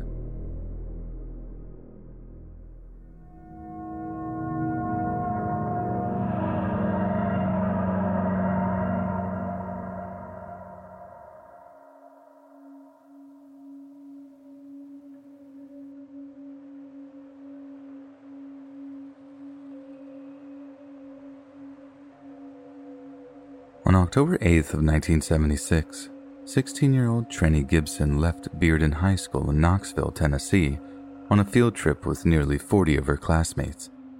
The supervising adult, a horticulture teacher by the name of Wayne Dunlap, had essentially surprised his students with the trip, as they didn't even know they were going anywhere until confronted with a gassed up school bus. With Mr. Dunlap being the only adult chaperone, the students were informed that they would be traveling over 50 miles to the Great Smoky Mountains National Park. An hour or so later, the bus parked up in a lot near a gently sloping mountain known as Clingmans Dome, and the students headed out on the two mile hike along the Forney Ridge Trail to Andrews Bald Mountain. While out on the hike, the students found themselves separating into smaller groups or cliques that dotted the length of the trail and Trenny walked the trail alongside a young man named Robert Simpson, who was a trusted friend of her brother. At around 1:30 in the afternoon, the students stopped to eat some quick brown bag lunches at the trailside. Trenny and Robert were spotted eating together with Trenny wearing Robert's jacket. However, the two kids weren't together when the group hiked back, as Robert claims he was off tracking a bear. Right around 3, Trenny was spotted hiking alongside another group of students who were only about half a mile from the parking lot and the school bus. They later said they were exhausted from the day's hike and stopped to take a load off before the final half mile. Trenny, however, was in no mood to rest and insisted on pushing on for the final stretch, so the group parted ways, and each remembers seeing her walking off down the trail in the direction of the parking lot. Yet, when the group of resting students made it back to the parking lot about a half an hour later, they found that Trenny was nowhere to be seen. Shortly afterward, Mr. Dunlap's roll call found that all but one of his students were present, Trenny Gibson, and when he discovered that she had apparently gone missing with only a short stretch of the trail to go, he began to panic. Trenny had disappeared right under the noses of her fellow students, and somehow he just knew something dreadful was to blame. Police and Forest Service personnel launched a massive search operation that covered more than 30 square miles of the Great Smokies, but not a single trace of Trenny Gibson could be found. The afternoon when Trenny went missing was very foggy, so it would have been easy for her to have gotten lost after she stepped off the trail. So, for a while, it was speculated that she simply walked off the trail to go to the bathroom or something then got herself turned around. A partially opened can of beer and three cigarette butts were later found near the spot where Trenny stepped off Forney Ridge Trail, but none of the other students admitted to having brought beer on the trip. This left investigators in a predicament. The butts and the beer could well be evidence of a stranger having lurked nearby, but a guilty student would be unlikely to admit bringing such contraband along with them. Details like this muddied the investigation right from the start, making an already difficult process even harder. Canine units from a local search and rescue unit found that many of their dogs were picking up Trenny's scent at a section of Forney Ridge which intersected with the Appalachian Trail. They tracked her scent trail to the base of the Clingmans Dome observation tower, then through some dense patches of woodland for almost two miles before they came to a road. This is where the scent trail ended, and right near this spot were cigarette butts of exactly the same brand as were found back where Trenny vanished. It was now clear to police that someone had led the girl, either deceptively or by force, for quite a distance before bundling her into a waiting vehicle. It was no crime of opportunity. This was something that had been well planned and horrifyingly well executed. Not only that, but the public was horrified to learn that whoever abducted Trenny might well have kept her prisoner in the immediate area for a while before transporting her later on. This meant that as her classmates were filing past her on the trail, Trenny might well have had a knife to her throat or a hand over her mouth, so close but so far from salvation. It was with this terrifying thought in mind that Trenny's family publicly announced their suspicions regarding one of Trenny's classmates, a boy named Kelvin Bowman. This suspicion was rooted in the fact that just a few months previously, Calvin had actually tried to force his way into the Gibson home and was only deterred when Trenny's mother shot him in the foot with a small caliber revolver. Calvin served a measly six months in a juvenile correctional facility but had apparently vowed to murder Trenny once he was freed. After his sentence, he was freed from the facility and returned to Bearden High School, and it's shortly after this that Trenny suddenly went missing. Some students were adamant that they spotted a car that greatly resembled Kelvin's that was following the bus that day, but the teacher, Mr. Dunlap, insisted there was no one following them on the journey out to the trail, and if there was, he would have surely have noticed. The principal of Bearden High also testified that Kelvin was attending classes all day and wouldn't have been able to make it there and back in the time frame suggested by his accusers. Although not formally charged in connection with Trenny's disappearance, Kelvin would go on to be arrested in 1978, accused of indecently assaulting a woman in her own apartment. As a result, he was convicted of third degree criminal conduct and is long considered the number one suspect in this case. However, Kelvin is not the only suspect in the case, and the eye of suspicion made its way around to Robert Simpson, the supposedly trusted friend of her brother's whom she ate lunch with that day. A number of people reported seeing Trenny's comb, which she always carried in her right hip pocket of her jeans, on the dashboard of Robert's car following her disappearance. But the really worrying thing was that when Trenny's parents were participating in the search effort for her, Robert visited the Gibson house and made some odd remarks to Trenny's sister. He said how if Kelvin Bowman had kidnapped Trenny, she didn't stand a chance and was dead for certain. But also, she may have run off with some horny hitchhiker, his words, not mine. It was also difficult to account for Robert's whereabouts after he became separated from Trenny at Andrews Bald, but it doesn't sound like investigators ever considered him to be a serious suspect. In spite of multiple searches of the Great Smoky Mountains National Park, no trace of Trenny has ever been found, and it seems that Trenny's disappearance will remain yet another case of a person simply vanishing while visiting one of this nation's great national parks.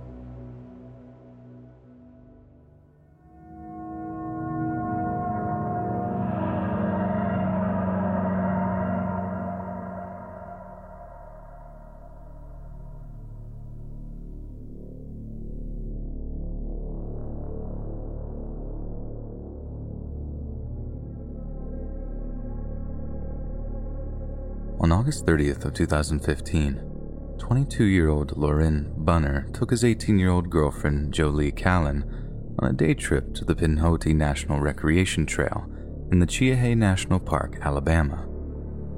Set into the southern Appalachian Mountains, the Pinhoti Trail snakes for 335 miles through Georgia and Alabama, attracting hikers, bikers, and naturalists of all varieties. And under any other circumstances, a couple's hike through such a beautiful natural wilderness would be a romantic occasion indeed. But unbeknownst to one of them, a brutally vicious attack of violence was about to change both of their lives forever. For the longest time, Lauren described his life as basically a bad pop punk album. He and Jolie had an intense relationship that bore all the hallmarks of young love. At its best, it was heavenly. But at its worst, it was heart wrenching, and unfortunately for Lauren, it was at its worst more often than not. During that particular weekend at the end of August, the relationship seems to have been going swimmingly. On his Instagram account, Lauren posted 49 pictures of himself and Jolie, having spent the entire weekend together, and the final four pictures posted were all from the hike that day. In one, she held a dog with her back to the camera, while in the next, she appeared to be taking a picture of a cloudy mountaintop while wearing her maroon Warped Tour t shirt. It was a serene and peaceful moment, shared between two young lovers, but that peace was about to be shattered by a single gunshot. Jolie collapsed where she stood, blood pouring from a wound in the back of her skull. And standing behind her, smoking Bear Claw 22 still in his grip, was Lauren, who was said to utter just two shaky words as she lay there dying. I'm sorry. Shortly afterward, a 911 dispatcher over at the Clay County Sheriff's Office received a call from a young man claiming to have shot his girlfriend. It was Lauren. Sounding almost in a state of shock, Lauren explains that he shot Jolie in the back of the head, execution style, then shot her once between the eyes to ensure she was dead, apparently because he didn't want her to suffer. The sight of his girlfriend's limp, bleeding body on the ground before him was apparently too much for him, and Lauren tells the dispatcher that he had to push her body off the cliff she was stood on, down what would turn out to be a 40 foot drop. Jolie's body was already in a terrible state, having suffered two gunshots to the head, but the 40 foot fall, snagging on rocks the whole way down, did catastrophic damage to her corpse. Police arrived at the scene, recovering Jolie's body and finding a large amount of blood at the top of the cliff, exactly where Lauren claimed to have shot her. Then, having safely recovered the murder weapon from him, Lauren was put in cuffs and taken to jail. His case was handed over to a Clay County grand jury in November 2015. In the initial court filings, Lauren's attorneys argued he might have Asperger's syndrome and implored the judge to consider that fact before a decision on legal proceedings was made.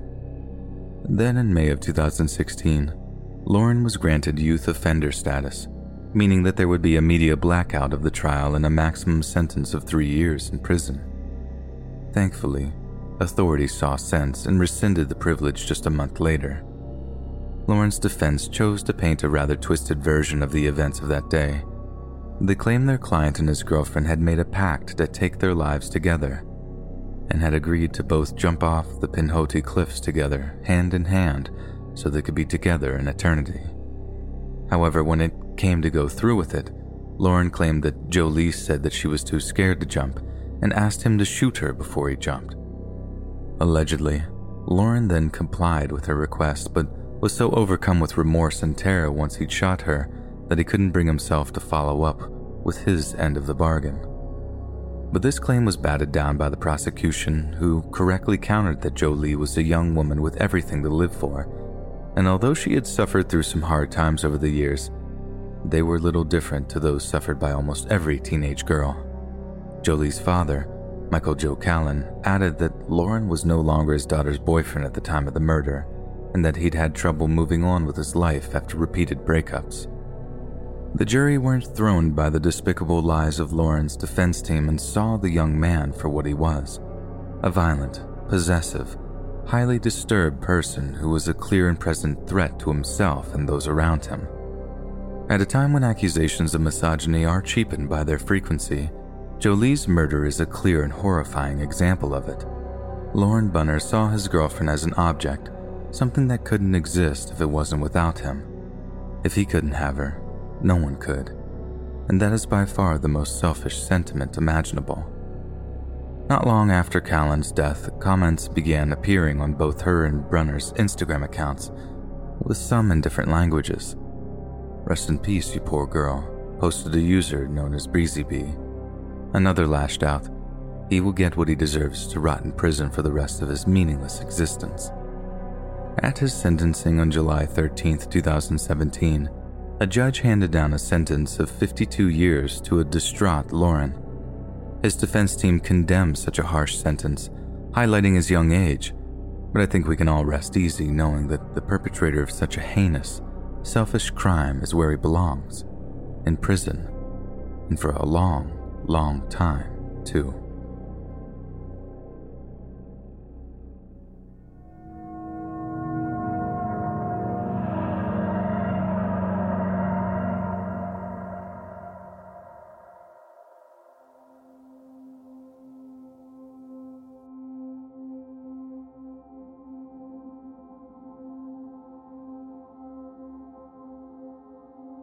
My name is Joseph, and I'm from a place called Orem in Utah. I've been into cross country running ever since high school. Nothing beats the feeling of pure chill that a long run gives me, and I swear by it as being the best anti anxiety drug around. But last year, I went on a run in nearby Slate Canyon that proved to be anything but relaxing, and it changed the way I looked at the natural world forever. It was October 10th of 2020 when I decided that I'd spend my Saturday running the Slate Canyon Trail. It's one of my favorite cross-country routes, with plenty of sloping hills that give you a great view of the canyon. And since the loop itself is around 8.5 miles, running from my house to the trail and back is like a safe 10-mile run for me, so it's my go-to for a solid distance run. Like a lot of other runners, I use a running app on my phone and I love listening to music when I run. I'm constantly tweaking my playlist to see what songs give me the best boost, so I always have my phone handy. And it also allows me to take pictures of cool stuff I see on the trail. So, as I'm about six miles into this run, I see a pair of what look like bobcats ahead of me on the trail. Perfect photo opportunity, right? So I pull out my phone, take a knee, and start zooming in to get a clearer picture. As I'm looking at them through my phone screen, I start noticing that these little critters didn't look like any bobcats I'd ever seen before. I take a few pictures and start slowly edging closer to them when I suddenly hear this deep, feline growl from behind me. The little bobcats scatter off the trail, and I turn around to see an actual cougar emerge from the brush at the side of the trail. They weren't bobcats I had taken pictures of, they were cougar kittens, and I had mistakenly gotten in between them and their mother. And Mama was seriously ticked off. She's got her ears tucked back, bounding towards me and smacking these giant paws on the ground, hissing all the while. It was a terrifying display of raw power. Like, I just don't think we appreciate how jacked animals are until we're up close and personal with them. I remember being taught as a kid that if you're confronted with any animal like that, you're supposed to make yourself big. Like, exaggerate your size and make loud sounds so the predator thinks you're more trouble than you're worth. So, that's exactly what I did. I started yelling at the top of my lungs, waving my arms in the air. I remember shouting curse words at her, like that would make a difference, as if this 140 pound cougar mama was going to be like, Well, I never. Such awful language. I shall refrain from eating your face now, sir. Good day to you. At first, my little freakout seems to have worked, and Cougar Moms backs off for a few meters to make sure her cubs are all right. I feel this huge wave of relief wash over me, and I find myself pulling my phone out to text someone, call someone, really anything. I just needed to share such a hair raising encounter with somebody. But right then, I see Cougar Mama doubling back, tearing out of the brush and right back along the trail at me.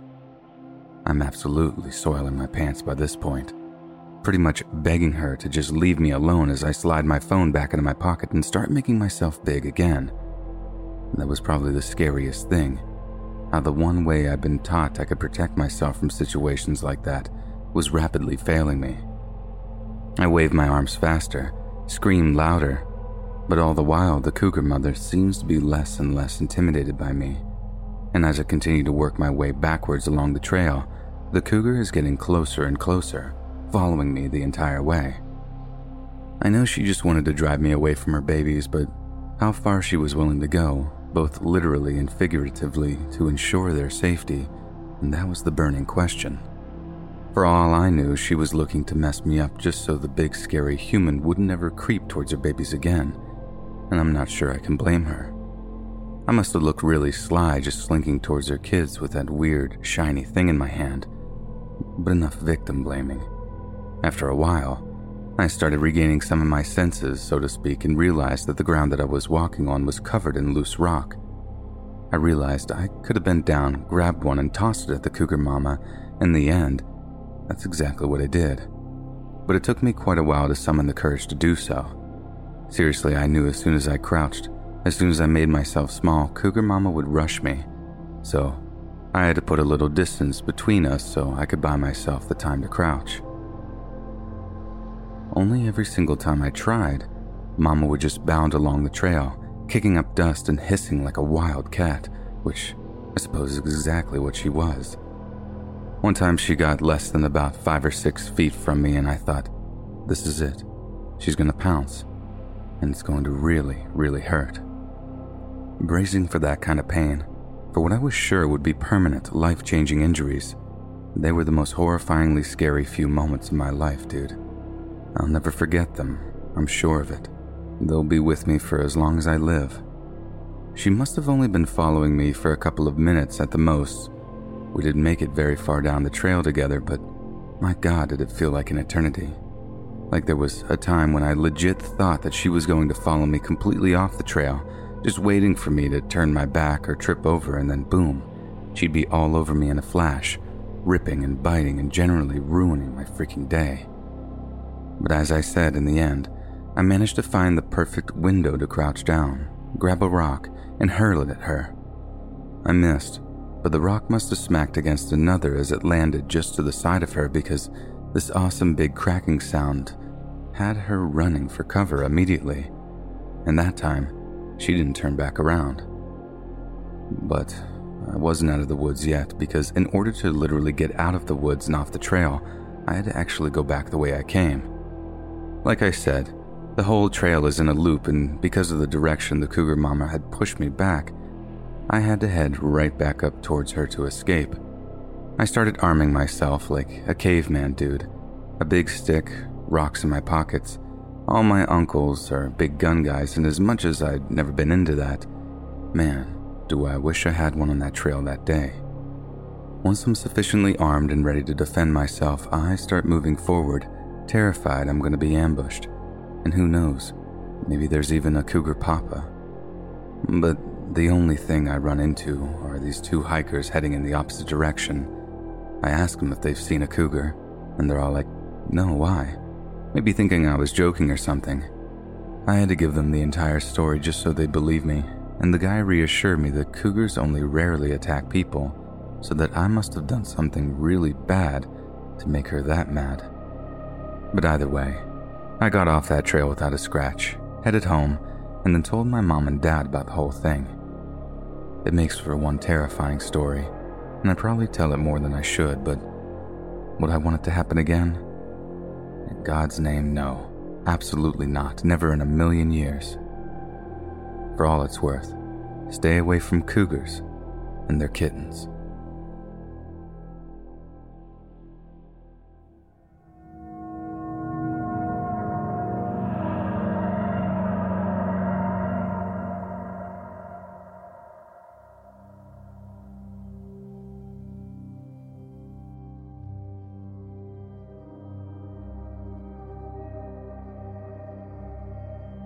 Okay. So, for some background, I'm a female, and when the story takes place, I was a junior in high school, so I was about 16 to 17 throughout the story. I'm now a sophomore in college, so this was about four years ago. I get to school on the first day, and my Italian teacher is new. He wasn't old, maybe only about 25 or 26, and he looked nice enough, not visibly creepy. He was pretty short, maybe only about 5 foot 7, and I'm 4 foot 11 and 100 pounds, so basically everyone is bigger than me. We'll call this teacher Mr. C. Fast forward a month or two, I remember it was just starting to get cold out. Everything in this class has been pretty normal. I do notice he basically only calls on girls and stands a little too close, but nothing too out of the ordinary. I did the musicals in high school, so I would often be there until about 9 or 10 p.m. rehearsing.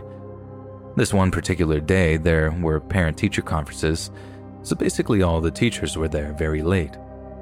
For musical nerds like me, we were doing Legally Blonde, and I was playing Margot, one of Ellie's friends. My costume for this scene was a little raunchy. It was a short white tennis skirt with an athletic tank top and some Converse. I also had on a little pink bow in my hair. That part is important. So I have to pee really badly, so I walk quickly to the closest bathroom, which was up a floor and down the hall. Mr. C's room happened to be a few doors down from the girls' bathroom. Most of the teachers had finished their conferences by the time and had left. I saw a light on in Mr. C's room, so I glanced over and he was sitting in there by himself, packing up his stuff. I didn't think he noticed me, and I kept walking till I got to the bathroom. I did my business, and as I was finishing up, I heard the bathroom open. I thought it was weird, but just assumed it was one of my castmates but the footsteps sounded a little too loud to be a high school girl's.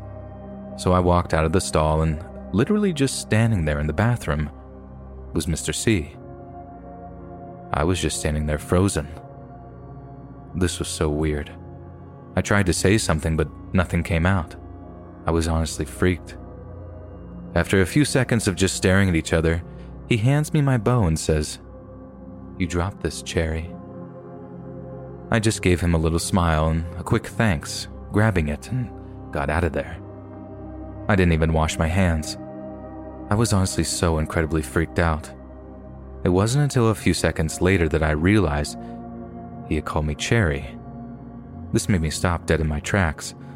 Only my dad calls me Cherry because I had red hair as a little kid. It's brown now. Literally no one knew about that nickname, not even my friends. My dad had passed away eight years ago. I started running until I got back to my castmates. My friend, Ava, noticed that I looked shaken up. She asked me what was wrong, and I just broke down crying. It wasn't really about my creepy teacher, more about the memories of my father, I suppose. She quickly took me into an empty classroom and sat with me while I cried. After I had gotten out most of my tears, I told her everything that had happened. She was livid but I convinced her not to tell anyone because I was embarrassed. I know, I'm an idiot. She didn't have Mr. C, but stopped by my class with him once to grab my car keys when her art project was in my car. She told me later when we were driving home that he had looked at me really weirdly. She said it was the way a predator looks at its prey. Yeah, huge red flags everywhere, but I was super innocent and just generally naive at the time. After this, Nothing happened for another month or two. I had honestly forgotten about everything, but I still remember the day my life changed forever. The day everything started, January 16th. I had just gotten home from school and went on Facebook. I had a friend request from a guy named Jake. He was super attractive, and a few people from my school were friends with him, so I assumed he went to a school in a nearby town. I shrugged and accepted his request. What I did notice was weird was that he had about five photos, all posted in the last two days, but I ignored it. So basically, five seconds after I accepted, I get a message from this Jake kid. He says, Hi, cutie, with a winky face. I was shocked that this cute guy was messaging me, so I messaged back saying hi and asking if he lived in my town. He said he did, but went to a private school. We talked for hours, and we both had so much in common. We loved to draw, had two older siblings, our parents were both remarried, our favorite color was both periwinkle, we both loved Billy Joel. The list went on and on, it was honestly pretty strange. He asked me if I wanted to hang out, and I said yes, but that I had cheer practice and then rehearsal right after. He sounded pretty angry and told me that I was lying, and then called me a derogatory term. He sent me about a hundred messages about how I was disgusting and I started panicking and just blocked him. It's like something flipped so quickly in him, and it was honestly terrifying. I tried my best to ignore it and went to cheer practice. Cheer was from about 5:30 to 7, and then I had rehearsal from 7:15 to 9:30. Ava and I planned to grab something from McDonald's in our 15-minute break. In the middle of cheer, Ava sprained her ankle, so her mom came to pick her up. After I finished cheer practice, I decided I would just go to McDonald's by myself. It was freezing and I was in a tiny cheer uniform, so I ran to my SUV and hopped inside. I clicked to push the start button and nothing happened. What? That was strange. I tried again a few more times with no success. I called my stepdad and he said I should just leave my car there and go back inside and he would pick me up from rehearsal and check out my car. I was honestly so angry about not getting my chicken nuggets that I hadn't even realized that I never unlocked my car. I know 100% that I locked it, but I didn't have to unlock my car to get back in. I didn't figure this out until weeks later and actually cried when I realized because that meant that someone had actually messed with my car. I bought this car myself, so it was kind of my baby. I was so angry and stomped my way back inside, having no clue why my car wouldn't start. I kid you not. The second I walk inside, I slam right into Mr. C. I had no idea why he was still at school. The only other teacher here was my drama director, so he really shouldn't have been there. Sorry, I murmured, quickly walking away when I felt a hand grab my arm, like honestly really tight, and I even winced. He pulled me back to him and asked if I was okay. I said I was fine, but my car wouldn't start and his face literally lit up. It was actually really creepy. He said, I was actually headed to McDonald's if you wanted to come with me. This is when I started to freak out. How did he know I was going to McDonald's? Why was he asking me, a child, to come with him to McDonald's? That was not normal at all, and I felt pretty scared. Um, I actually have rehearsal. Thank you, though. His face quickly changed from happiness to extreme anger. I really got terrified of what this man was planning. His grip was still on my arm, and I felt trapped. He took a deep breath and said, Well, I'll be waiting here after your rehearsal, and we can go after. I have a black pickup truck. He quickly walked away to make sure I didn't have time to answer. I just stood there in shock, not knowing what was going on. My friend, Maya, suddenly appeared saying my director was looking for me and I needed to come to rehearsal. I quickly sped off with her, trying to figure out if I was going insane or if that had actually happened. After rehearsal, I was so genuinely terrified that I asked my stepdad to come to a different entrance because I said I was exhausted and asked if we could go get my car tomorrow. He reluctantly agreed. On the way home, we passed my car, and sitting right next to it was a black pickup. I just about stopped breathing but tried to calm down not to show my stepdad. Again, a dumb move on my part, I should have just came straight forward. The next day, I received a text from an unknown number when I woke up. It said it was from Jake and he apologized, everything saying he was having girl troubles and was so sorry. Like the idiot I was, I accepted it and we began talking again. After a little bit, I mentioned the school that I went to, and he said his uncle worked there. I was shocked and asked who. I don't even know what I was expecting, but of course he said Mr. C. He then sent a blurry picture of a man and a teen boy fishing at a lake, and the man was obviously Mr. C. But the boy was not this Jake kid. Like it was someone completely different, and even in a different ethnicity. And then I realized that this person I was talking to was Mr. C. I immediately powered off my phone and just started crying. I was so freaked out. My mom walked into my room with my laundry and saw me sobbing. She asked what was wrong, and I broke down and told her everything. She flipped her lid, called the cops, talked to my school, and the next day, Mr. C wasn't in class. I found out a few weeks later that they found a ton of illicit images of children on his computer, and when they asked what his intentions were with me, he flat out said that he was in love with me wanted to get me pregnant, steal me, and marry me. Yeah, I'm still very traumatized after a few years. I know my story isn't as crazy as some people's, but it could have been much, much worse.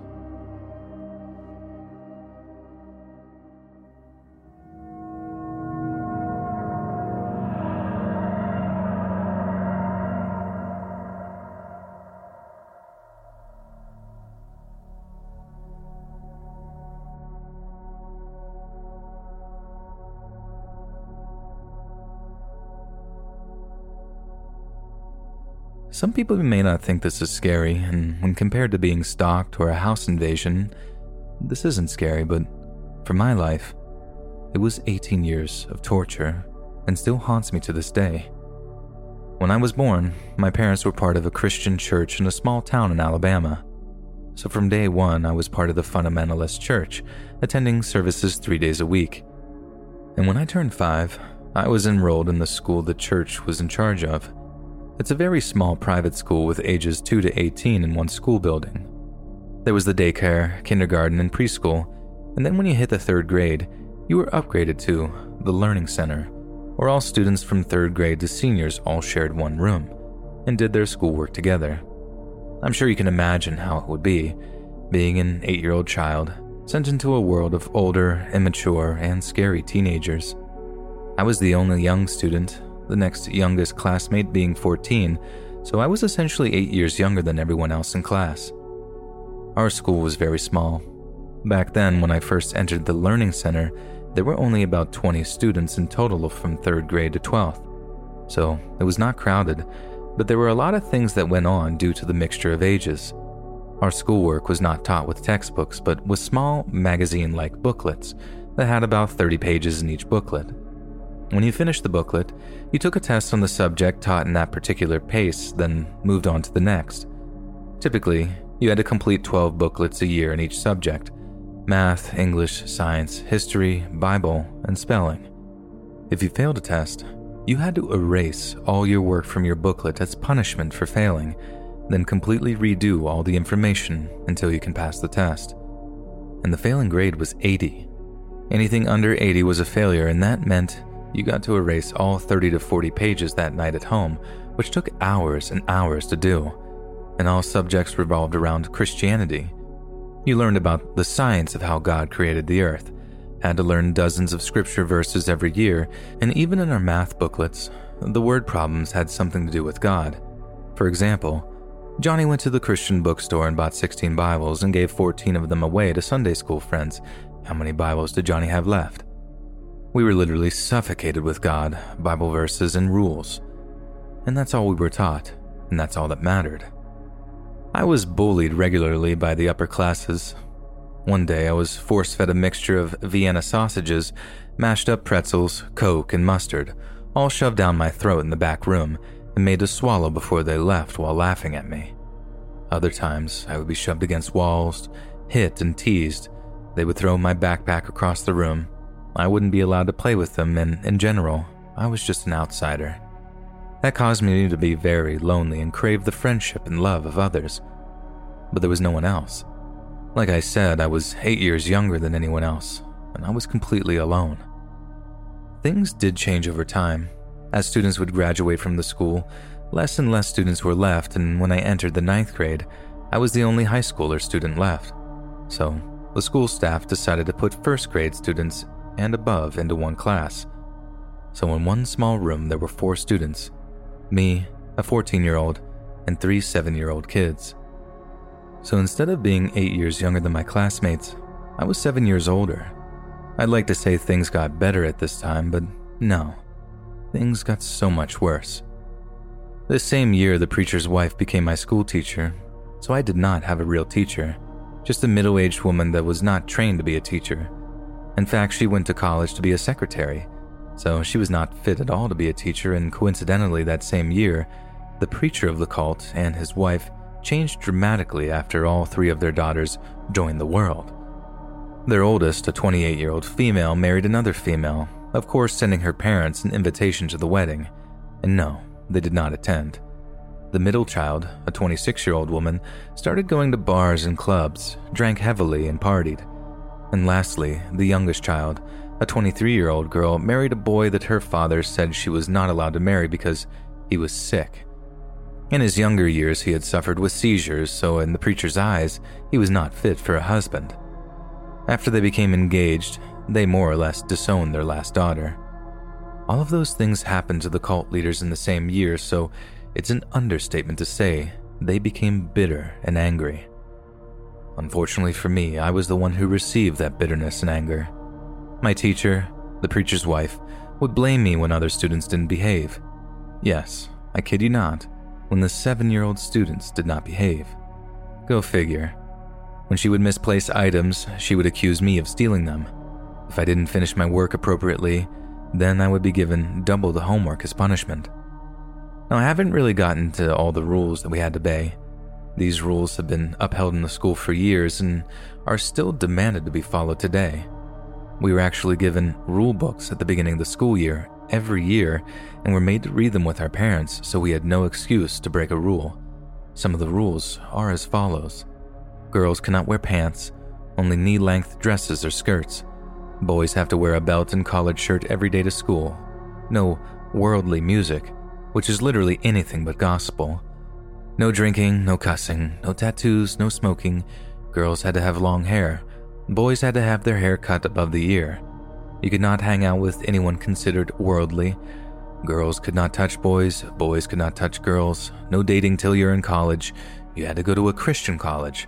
Other colleges were considered worldly and would lead you away from God. And the best rule of all no Disney or Pokemon. Oh, yes, no Disney. Apparently, Disney taught children at a young age to enjoy rock and rap music and to be disrespectful to authority. And Pokemon? Well, apparently, Pokemon was devil worshipping and witchcraft, teaching you to summon demons and call on the devil for evil powers. You just can't make this stuff up. Now that I have explained a few example rules, let me tell you a few things that really let me know that these sorts of things were not normal. First of all, like I said, I was 14 in a classroom of three seven year old children, all boys. I decided on the first day of school I would protect them so they didn't have to go through what I endured all those years. I would laugh, play, say jokes, help them with their schoolwork, and just make school as fun as I could for them. They were like my three younger brothers. I really did care about them. They were all I had as companions, so I made the best of our time we had together. But some things were just very silly and frustrating. For example, I could not help them button their shirt or tighten their belt after using the restroom. One of the boys, V, could not get his belt to tighten right, so I bent down and helped loop his belt through, and my teacher came up and said, Get your hands off him, and that I was not being proper and girls should never touch boys for any reason. I mean, come on. It was crazy. Well, whatever. I still made the best of it. I sang songs with them, played hide and seek, and would even occasionally help them cheat when the teacher wasn't looking. No regrets. 8th grade to 10th grade was definitely hard, but by far my hardest year was my 11th grade of high school. I was just wearing down. I couldn't take it anymore. I was at the church six days a week, eight hours a day, then homework after that. And from the mental abuse I was receiving from my teacher, I became depressed. I just didn't care anymore. I barely studied for tests. I wouldn't finish my homework. I'd zone out. I didn't eat. In three months, I lost 25 pounds, and I was just exhausted. I didn't want to go on like this anymore. It even got to the point where I even thought about taking my own life. I'd leave my sister, who was truly my one and only best friend, behind, but at least I wouldn't have to go through all that anymore. In the end, I decided to keep pushing through. I cried almost every night. I was so lonely, I felt a deep hole in my heart that I couldn't fill. Nothing was helping. I was at my absolute rock bottom. Then one day, my teacher walked up to me and said I needed mental help because I was forcing myself sick to get sympathy. And with that one sentence, I decided no matter what, I was going to win. I wasn't going to let the cult beat me. They have worn me down, kicked me, stomped me, threatened me, but I won't let them win. I refused. And from that day forward, I started passing my tests. I ignored the rules. I found happiness for myself. I cut my hair, screw the long hair rules. I decided I wouldn't be going to a Christian college. I wasn't going to marry a preacher. I was going to be everything I knew I was capable of being. And the icing on the cake, you could say, was the day before my senior year began. My teacher, the cult leader's wife, called me and my mother in for a meeting. And right there, in front of other people, in front of my mother, and straight to my face, my teacher told me that there was no way I would pass 12th grade, and she was going to do absolutely nothing to help me. I could not believe it. I haven't even started school, and she's getting me ready for failure. Up until then, my mom didn't really understand what was happening. She knew I was having a hard time, but just didn't have a full grasp on the situation. but now she understood. Things clicked, and I finally had her side. I went through my senior year with my three school brothers. I made the best of the year I could. I got healthy, I found my happiness, and I passed, all by myself. Without the helping of my teacher, I passed all my tests. I never failed a year of school, and I never gave up. I won. The cult didn't defeat me like they defeated the other students before me. I graduated at 16, I got past school, and I was so relieved. I didn't get free right then. I still had the church to deal with. And after I graduated, things really changed. I wasn't liked by the staff anymore.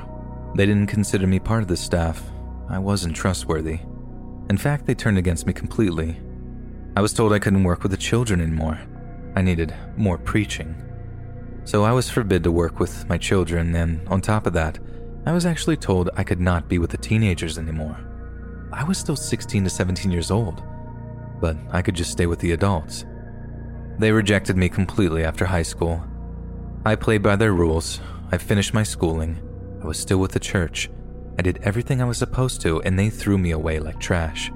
Just because I said I wouldn't go to Bible college or marry a preacher. That's all it took, and I was nothing. All the adults started looking at me like I was some sort of murderer. Preaching sermons were more heavy on Bible college sermons. And that's when I said I'm done. I would no longer take the abuse. I turned 18, I got a job, and I quit the church. It's been a few years since I've been to the church now. I live about one mile from the cult church. I drive past it several times a week, and I still have nightmares about it. Things have gotten so much better since I left the cult. Found the most amazing man, I got married. I've come out of my shell. I work independently, I'm my own boss, and I'm happy. I want my life story to be a warning to anyone else out there who has gone through similar things. It's hard. I know it's hard. I understand. And you are not alone. It'll get better. Never quit fighting. You are stronger than they are, and you can win. Like I stated at the very beginning, my story isn't filled with ghosts, ghouls, murderers, or stalkers, but it's filled me with true life horrors that are very real and very dangerous. I was ready to die because of them. They could have killed me. And that's the true horror in my story. I hope anyone who reads my story can find true joy in their life because life really is worth living. You can win.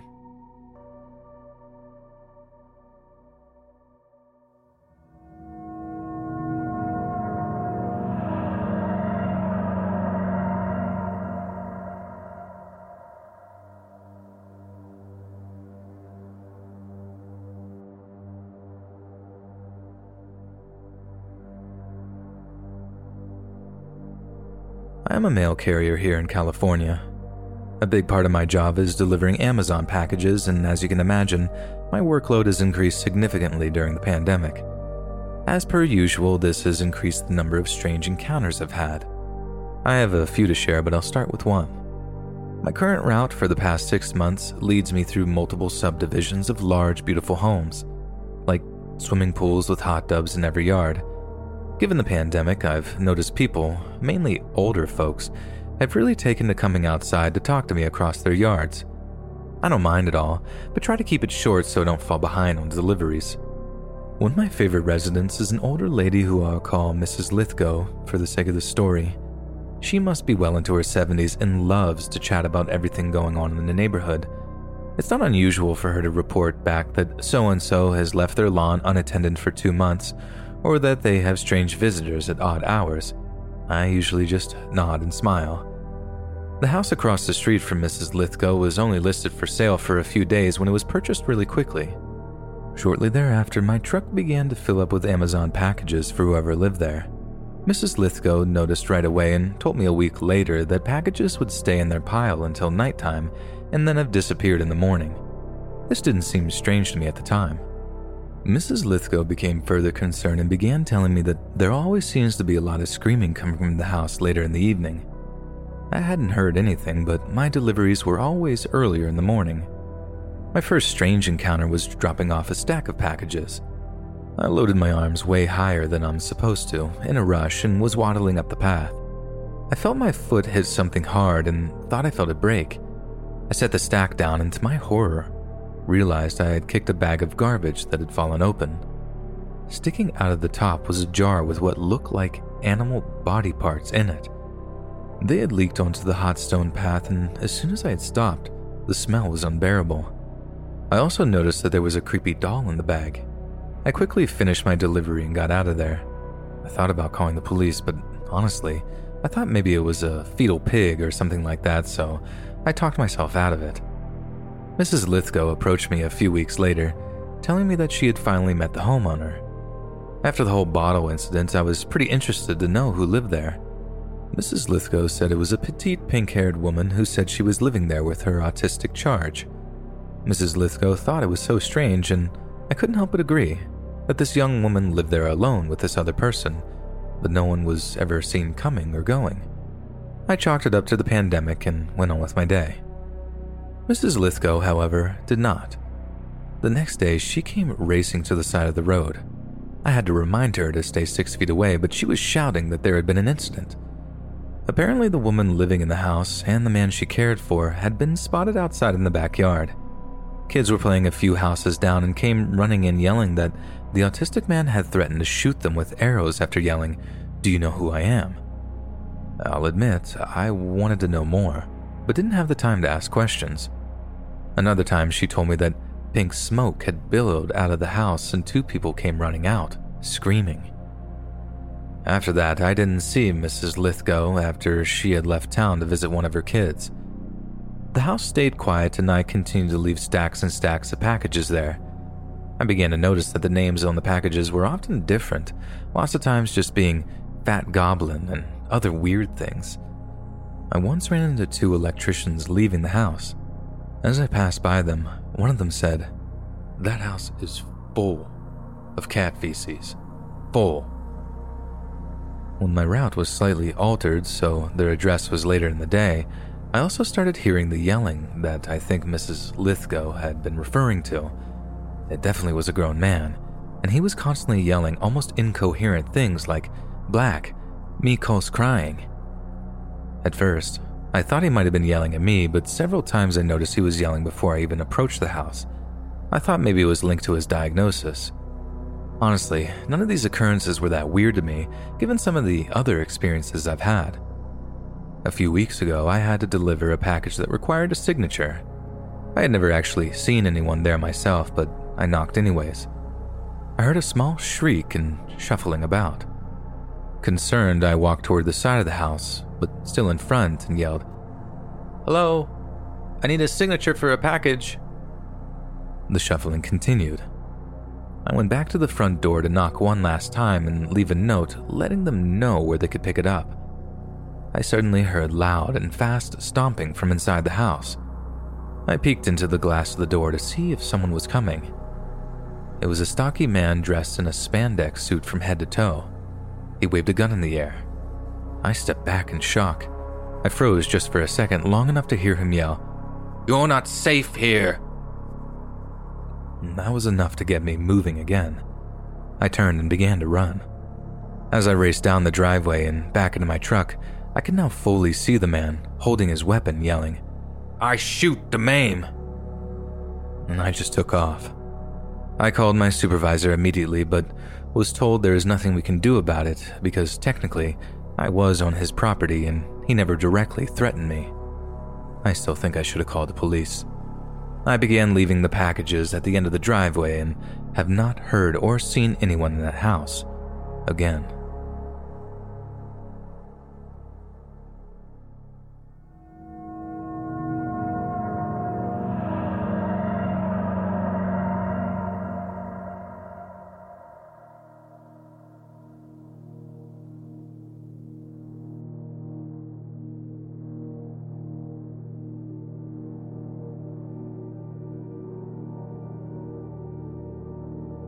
When I was 13 or 14, I lived in the panhandle of Florida with my mom, younger brother, and my stepdad. My mom had been married to him for almost six years now, and I never did feel comfortable alone with him. He was always lazy, smelled bad, and just gave me the creeps. Sometimes it was just little things like he'd stare a little too long or would go out of his way to get me things I had asked my mom for. I know that doesn't really seem to raise any red flags, but my mom had raised me to be very aware of men being a very small girl. Our small house had a weird floor plan. I won't go into details about the entire house. You just need to know my room was in the very center of the house. I had three doors going into my room one shared by my brother's room, one going out into the second living room type area my mom used as her bedroom, and the last one going out right next to the bathroom door. Sometimes my brother would go through my room to get to the bathroom when my mom and stepdad were fighting or doing drugs like they usually did. The bathroom was right up against the wall of my closet. My closet didn't have doors on it and the walls were very thin, so a lot of the time I could hear when someone was in there and what they were doing. A while after living there, I had discovered that the bathroom mirror could be slid a few inches to the right or left to reveal a sort of nook, which I thought was kind of weird. But the people who lived in the house before me were extremely weird, so I didn't think much of it. A few weeks go by after I discovered the secret compartment in the bathroom, and I was just sitting in my room playing games on my laptop when I heard some kind of scratching noise coming from the closet. I thought it was some kind of rodent because our house really was that bad off. I decided not to pay any attention to it. A few months later, I heard my stepdad's footsteps leave the bathroom. Then I started to realize that Maybe he too knows about the secret compartment. Curiosity rushes over me, and I decided I needed to know what he might have hid back there. I quietly rush into the bathroom and lock the door behind me. At first, I thought maybe he was just trying to hide drugs or money from my mom, which wouldn't be surprising. I felt my heart beating out of my chest when I slowly pushed the mirror to the side. Curiosity became shock when I realized what he had done. It was his phone propped up by a piece of cardboard. The phone's camera was pointed to the small crack between the mirror and the wall, having a clear view of the shower and toilet. Anger took over me and I snatched the phone, quickly unlocking it by looking at the previous fingerprints.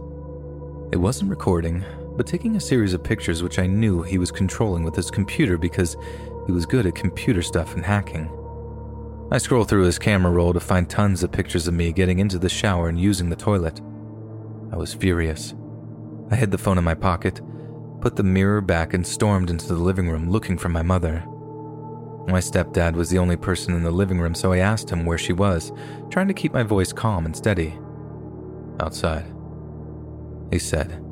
He made a face like maybe he somehow knew I had found his phone. He could have been watching me from his computer this whole time, but I didn't care. I walked outside to find my mom on the porch. I slammed the door and sat down next to her. I pulled the phone out of my pocket and showed her all of the pictures. She grabbed the phone and stormed inside to confront my stepdad, who was already panicking. My mom was screaming at him, and I started crying. I don't remember exactly how it happened, but somehow my stepdad had gotten a hold of his phone, and my mom was in my room comforting me. My stepdad had come into the room and was saying that there was nothing on it, and I could go through it if I wanted to but I already knew he had deleted everything. I took the phone from him and threw it against the wall. My mom screamed at him to leave the room. It's been six years since then, and she never reported or even left him. I've lived with other family for three years already and rarely get to see her because when she does come around, she brings my stepdad with her and I just hide in my room with the door locked. I never forgave him, and I have never trusted another man since.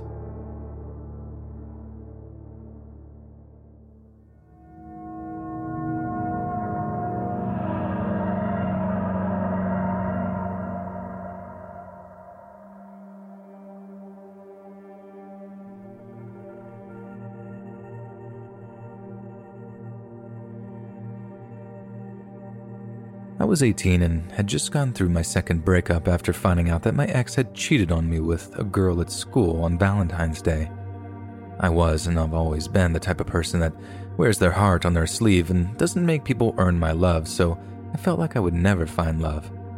I ended up staying up all night scrolling around on Facebook, wishing that anyone from anywhere in the world would just love me for me, not caring who they were when a friend request popped up. A guy from Croatia I don't remember the message he sent with the request exactly, but it was something along the lines of Hello, I hope I got the right profile. If it is, you'll respond. Being the heartbroken, naive teen I was at the time, I clicked the accept button, and not soon after, he responded.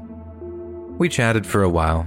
He claimed to be around my age, 18. He starts flirting with me, telling me, You look like an angel, or something like that. And I could feel my heart mending. I was falling for this guy I only knew for a matter of a second, and then he started to ask if I had a webcam. Obviously, I didn't. At the time, I only had an old box computer since my father never wanted a computer in the house. I'm not Mormon, far from it, actually. Dad's just one of those people that is against kids having connections online and not in person. So, after months of begging him, I get my first laptop and instantly cam this guy from Croatia. When he pops on, he looks like he's more in his late 30s. But my irrational mind thinks, oh, he must just have that weird aging condition. No big deal. We chat again. He asks me to do some things on the cam with him, but I say no. Then I hear some yelling in Croatian in the background, a woman yelling. He yells back in Croatian. I ask who that was, and he claims it was his mother.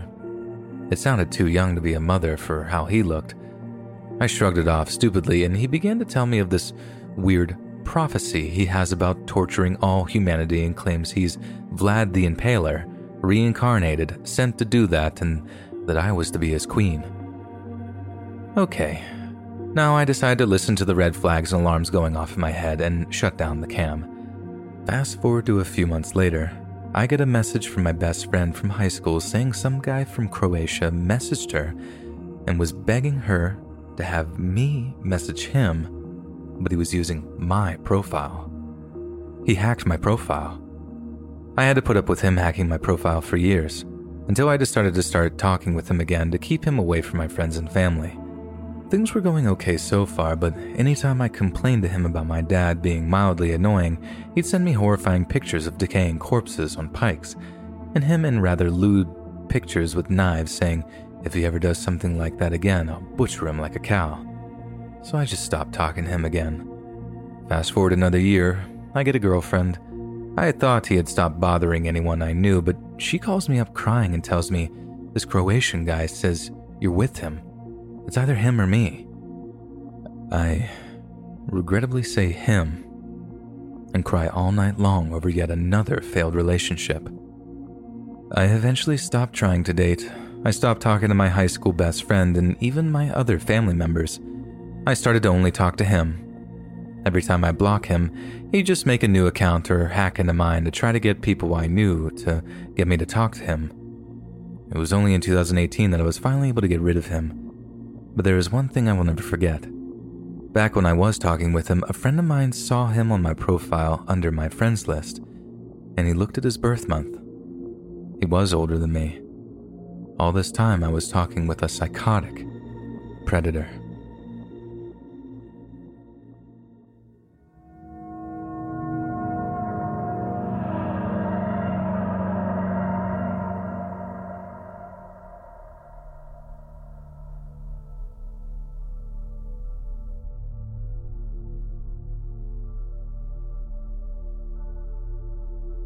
Growing up in a rural Canadian town to a poor family, my father, Dean, and his siblings never had much in the way of entertainment. Often left unsupervised, the three children were all too frequently left to their own devices, giving them ample opportunity to indulge in interesting and sometimes dangerous activities.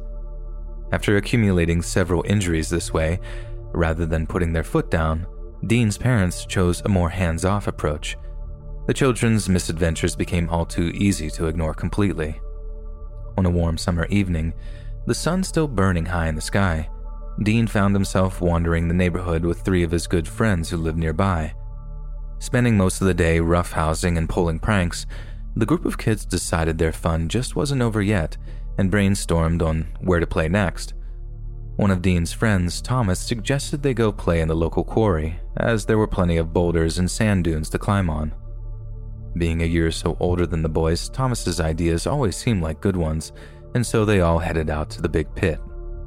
Upon arriving at the quarry, dunes upon dunes of sand loomed over them, and the group of kids headed straight for the tallest one. They all took turns climbing up and sliding down through the sand. They were having what seemed like innocent fun, and had no idea their fun was about to quickly come to a terrifying end. Atop the dune, Thomas readied himself to slide down to his friends waiting below. Dean and the other two boys, Will and Jason, sat on the lower part of the dune cheering on Thomas, but as it began to slide, their cheers turned into screams of horror. With Thomas came an avalanche of heavy sand, engulfing the three boys entirely. Unable to stop, Thomas rode the wave of sand to the bottom of the dune and quickly realized his friends were all buried alive in his wake. Frantically, Thomas started digging through the sand. A minute passed before he could hear a faint voice from beneath the dirt. He clawed and clawed until he eventually uncovered Dean, out of breath and pale as a ghost. Having been sat higher up on the dune than his two friends, Dean had been fairly close to the surface after the avalanche. The two continued to dig randomly, not knowing where or how deep Will and Jason were in the piles of sand. Realizing the severity of the situation, they knew they needed help. They separated, each running home as fast as they could. Dean burst through the door of his parents' house, yelling that his friends were buried in the quarry and that he desperately needed help digging them out. Covered head to toe in dirt and obviously distressed, his parents took one look at him and shook their heads. Rather than help and concern, he got a lecture. They didn't believe his story at all. He continued to beg them for help, but to no avail. Eventually, getting impatient, Dean fled the house to head back to the quarry, hoping that Thomas's parents hadn't been so ignorant. He arrived shortly to find Thomas, his parents, and several neighbors digging furiously through the sand. After several minutes, the boys' bodies were found amongst the dirt, completely limp. It was too late. Ambulances came and officers got details from Dean and Thomas. The two surviving boys never spoke again after the accident. Dean was never given any of the support or resources he needed to deal with the traumatic events that day. He lost his best friends in an instant and has never truly found closure.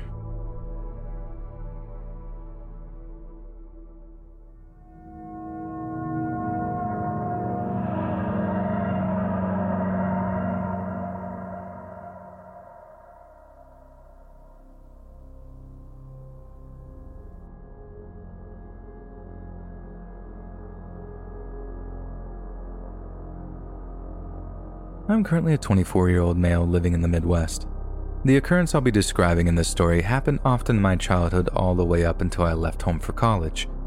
My parents have lived in the same Southeast Illinois home ever since I was born. The bedroom that my baby crib was in was on the ground floor just down the hall from my parents' bedroom. The house is a two story log cabin with a basement. I'm my parents' first child of three, so when my little brother was born, I had to move out of my bedroom and into one of my storage rooms upstairs, which my dad cleaned out and made into a bedroom. This is when I was five years old, and I was pretty excited to have a whole room to myself on the second floor. I'm not exactly sure when the first occurrence was, but I'm sure it wasn't long after I moved bedrooms. It didn't happen every night, but I remember it very clearly, so it must have been pretty often. I would wake up sometime between 3 and 5 in the morning to the sound of country music being played. It sounded like it was coming from downstairs. Keep in mind that the way my parents' cabin was built, when you exited my bedroom and went left, there was a sort of balcony that overlooked the living room and the kitchen slash dining room. So after hearing the music, I would get out of bed, go to the balcony, and look out into the dark rooms to see if my dad was awake and had music on since he loved country music. He never was, when I asked him about it, he said that he never played music if someone was sleeping in the house. So after the first occurrence, I kind of just forgot about it since it didn't really freak me out that badly. This was the only first time of many that this would happen. I would wake up hearing that country music playing very often, but I could never find the source. Usually, once I was back in bed, the music would go away and it would be quiet just like any regular house. You might not think that this story is that scary, but I have one more detail I have yet to mention. Around the time I started middle school, my parents had had my little sister, who now moved into the baby crib room. It was also a chance for me to move bedrooms since my brother also wanted to move. So I actually chose to move into the basement bedroom. Strange choice, I know, and my brother moved into the second floor bedroom that I moved out of. Fast forward about 12 years. I've graduated college and have my first real job in my career. My brother is getting ready to start college. There was one day that he was visiting me and we were talking about funny things that happened in the past, and I brought up the country music I used to hear. When I mentioned the music, my brother turned and looked at me with a look of pure fear on his face. You heard that too? I told him about the hundreds of nights I would wake up to the music, and he said that he had the exact same experience in that bedroom. No other member of my family ever reported this occurrence except me and my brother, who were the only occupants of that bedroom. I don't know if this is a supernatural experience or anything, but I can't rule it out. My parents are not the first owners of that cabin, and I don't know anything about any of the previous owners. If anyone has any explanation to this, I'd be happy to hear.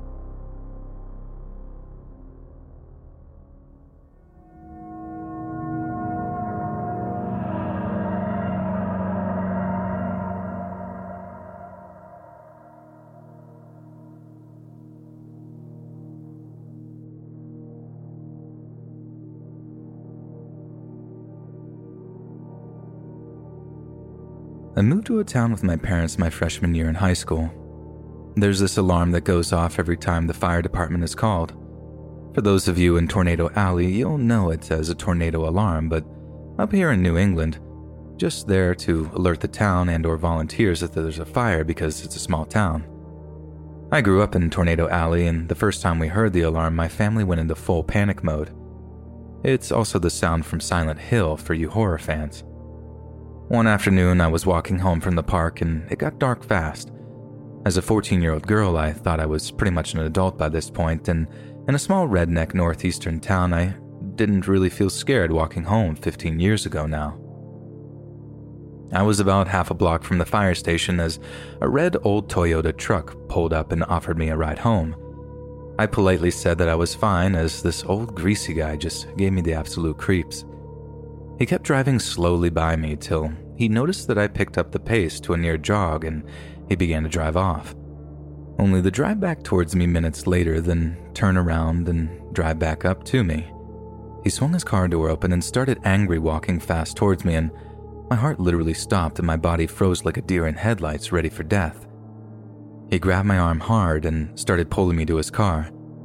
I screamed, but he covered my mouth with his hands that reeked of sweat and cigars. I wiggled away only to have my head slammed into his truck full force, making my ears ring as soon as he got a grip on me again.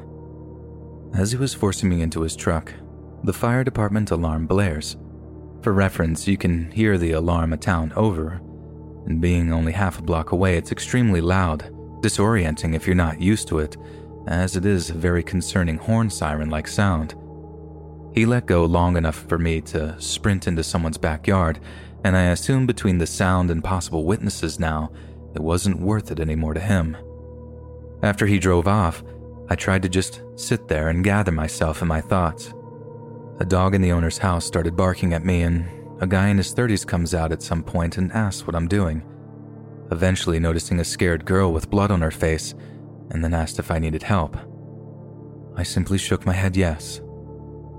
I don't know how long, but eventually cops showed up, then an ambulance. Next thing I know, I'm in the hospital. My parents are freaking out, and I told cops what had happened.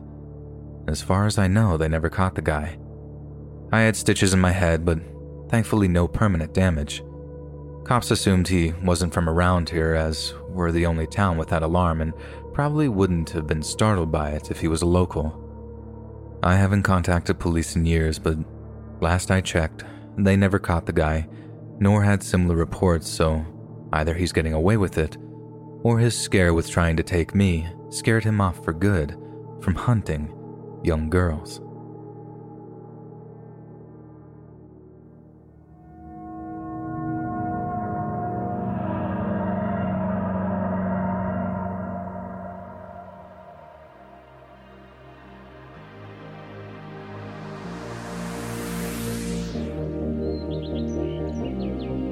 Hey friends, thanks for listening. Click that notification bell to be alerted of all future narrations. If you got a story, be sure to submit them to my subreddit, r slash let's read official, and give and receive feedback from the community, and maybe even hear your story featured on the next video. And if you want to support me even more, grab early access to all future narrations for just $1 a month on Patreon, and maybe even pick up some Let's Read merch on Spreadshirt. And check out the Let's Read podcast, where you can hear all these stories in long compilation form and save huge on data. Located anywhere you listen to podcasts. Links in the bio. Thanks so much, friends. And remember, it's probably just a nacho.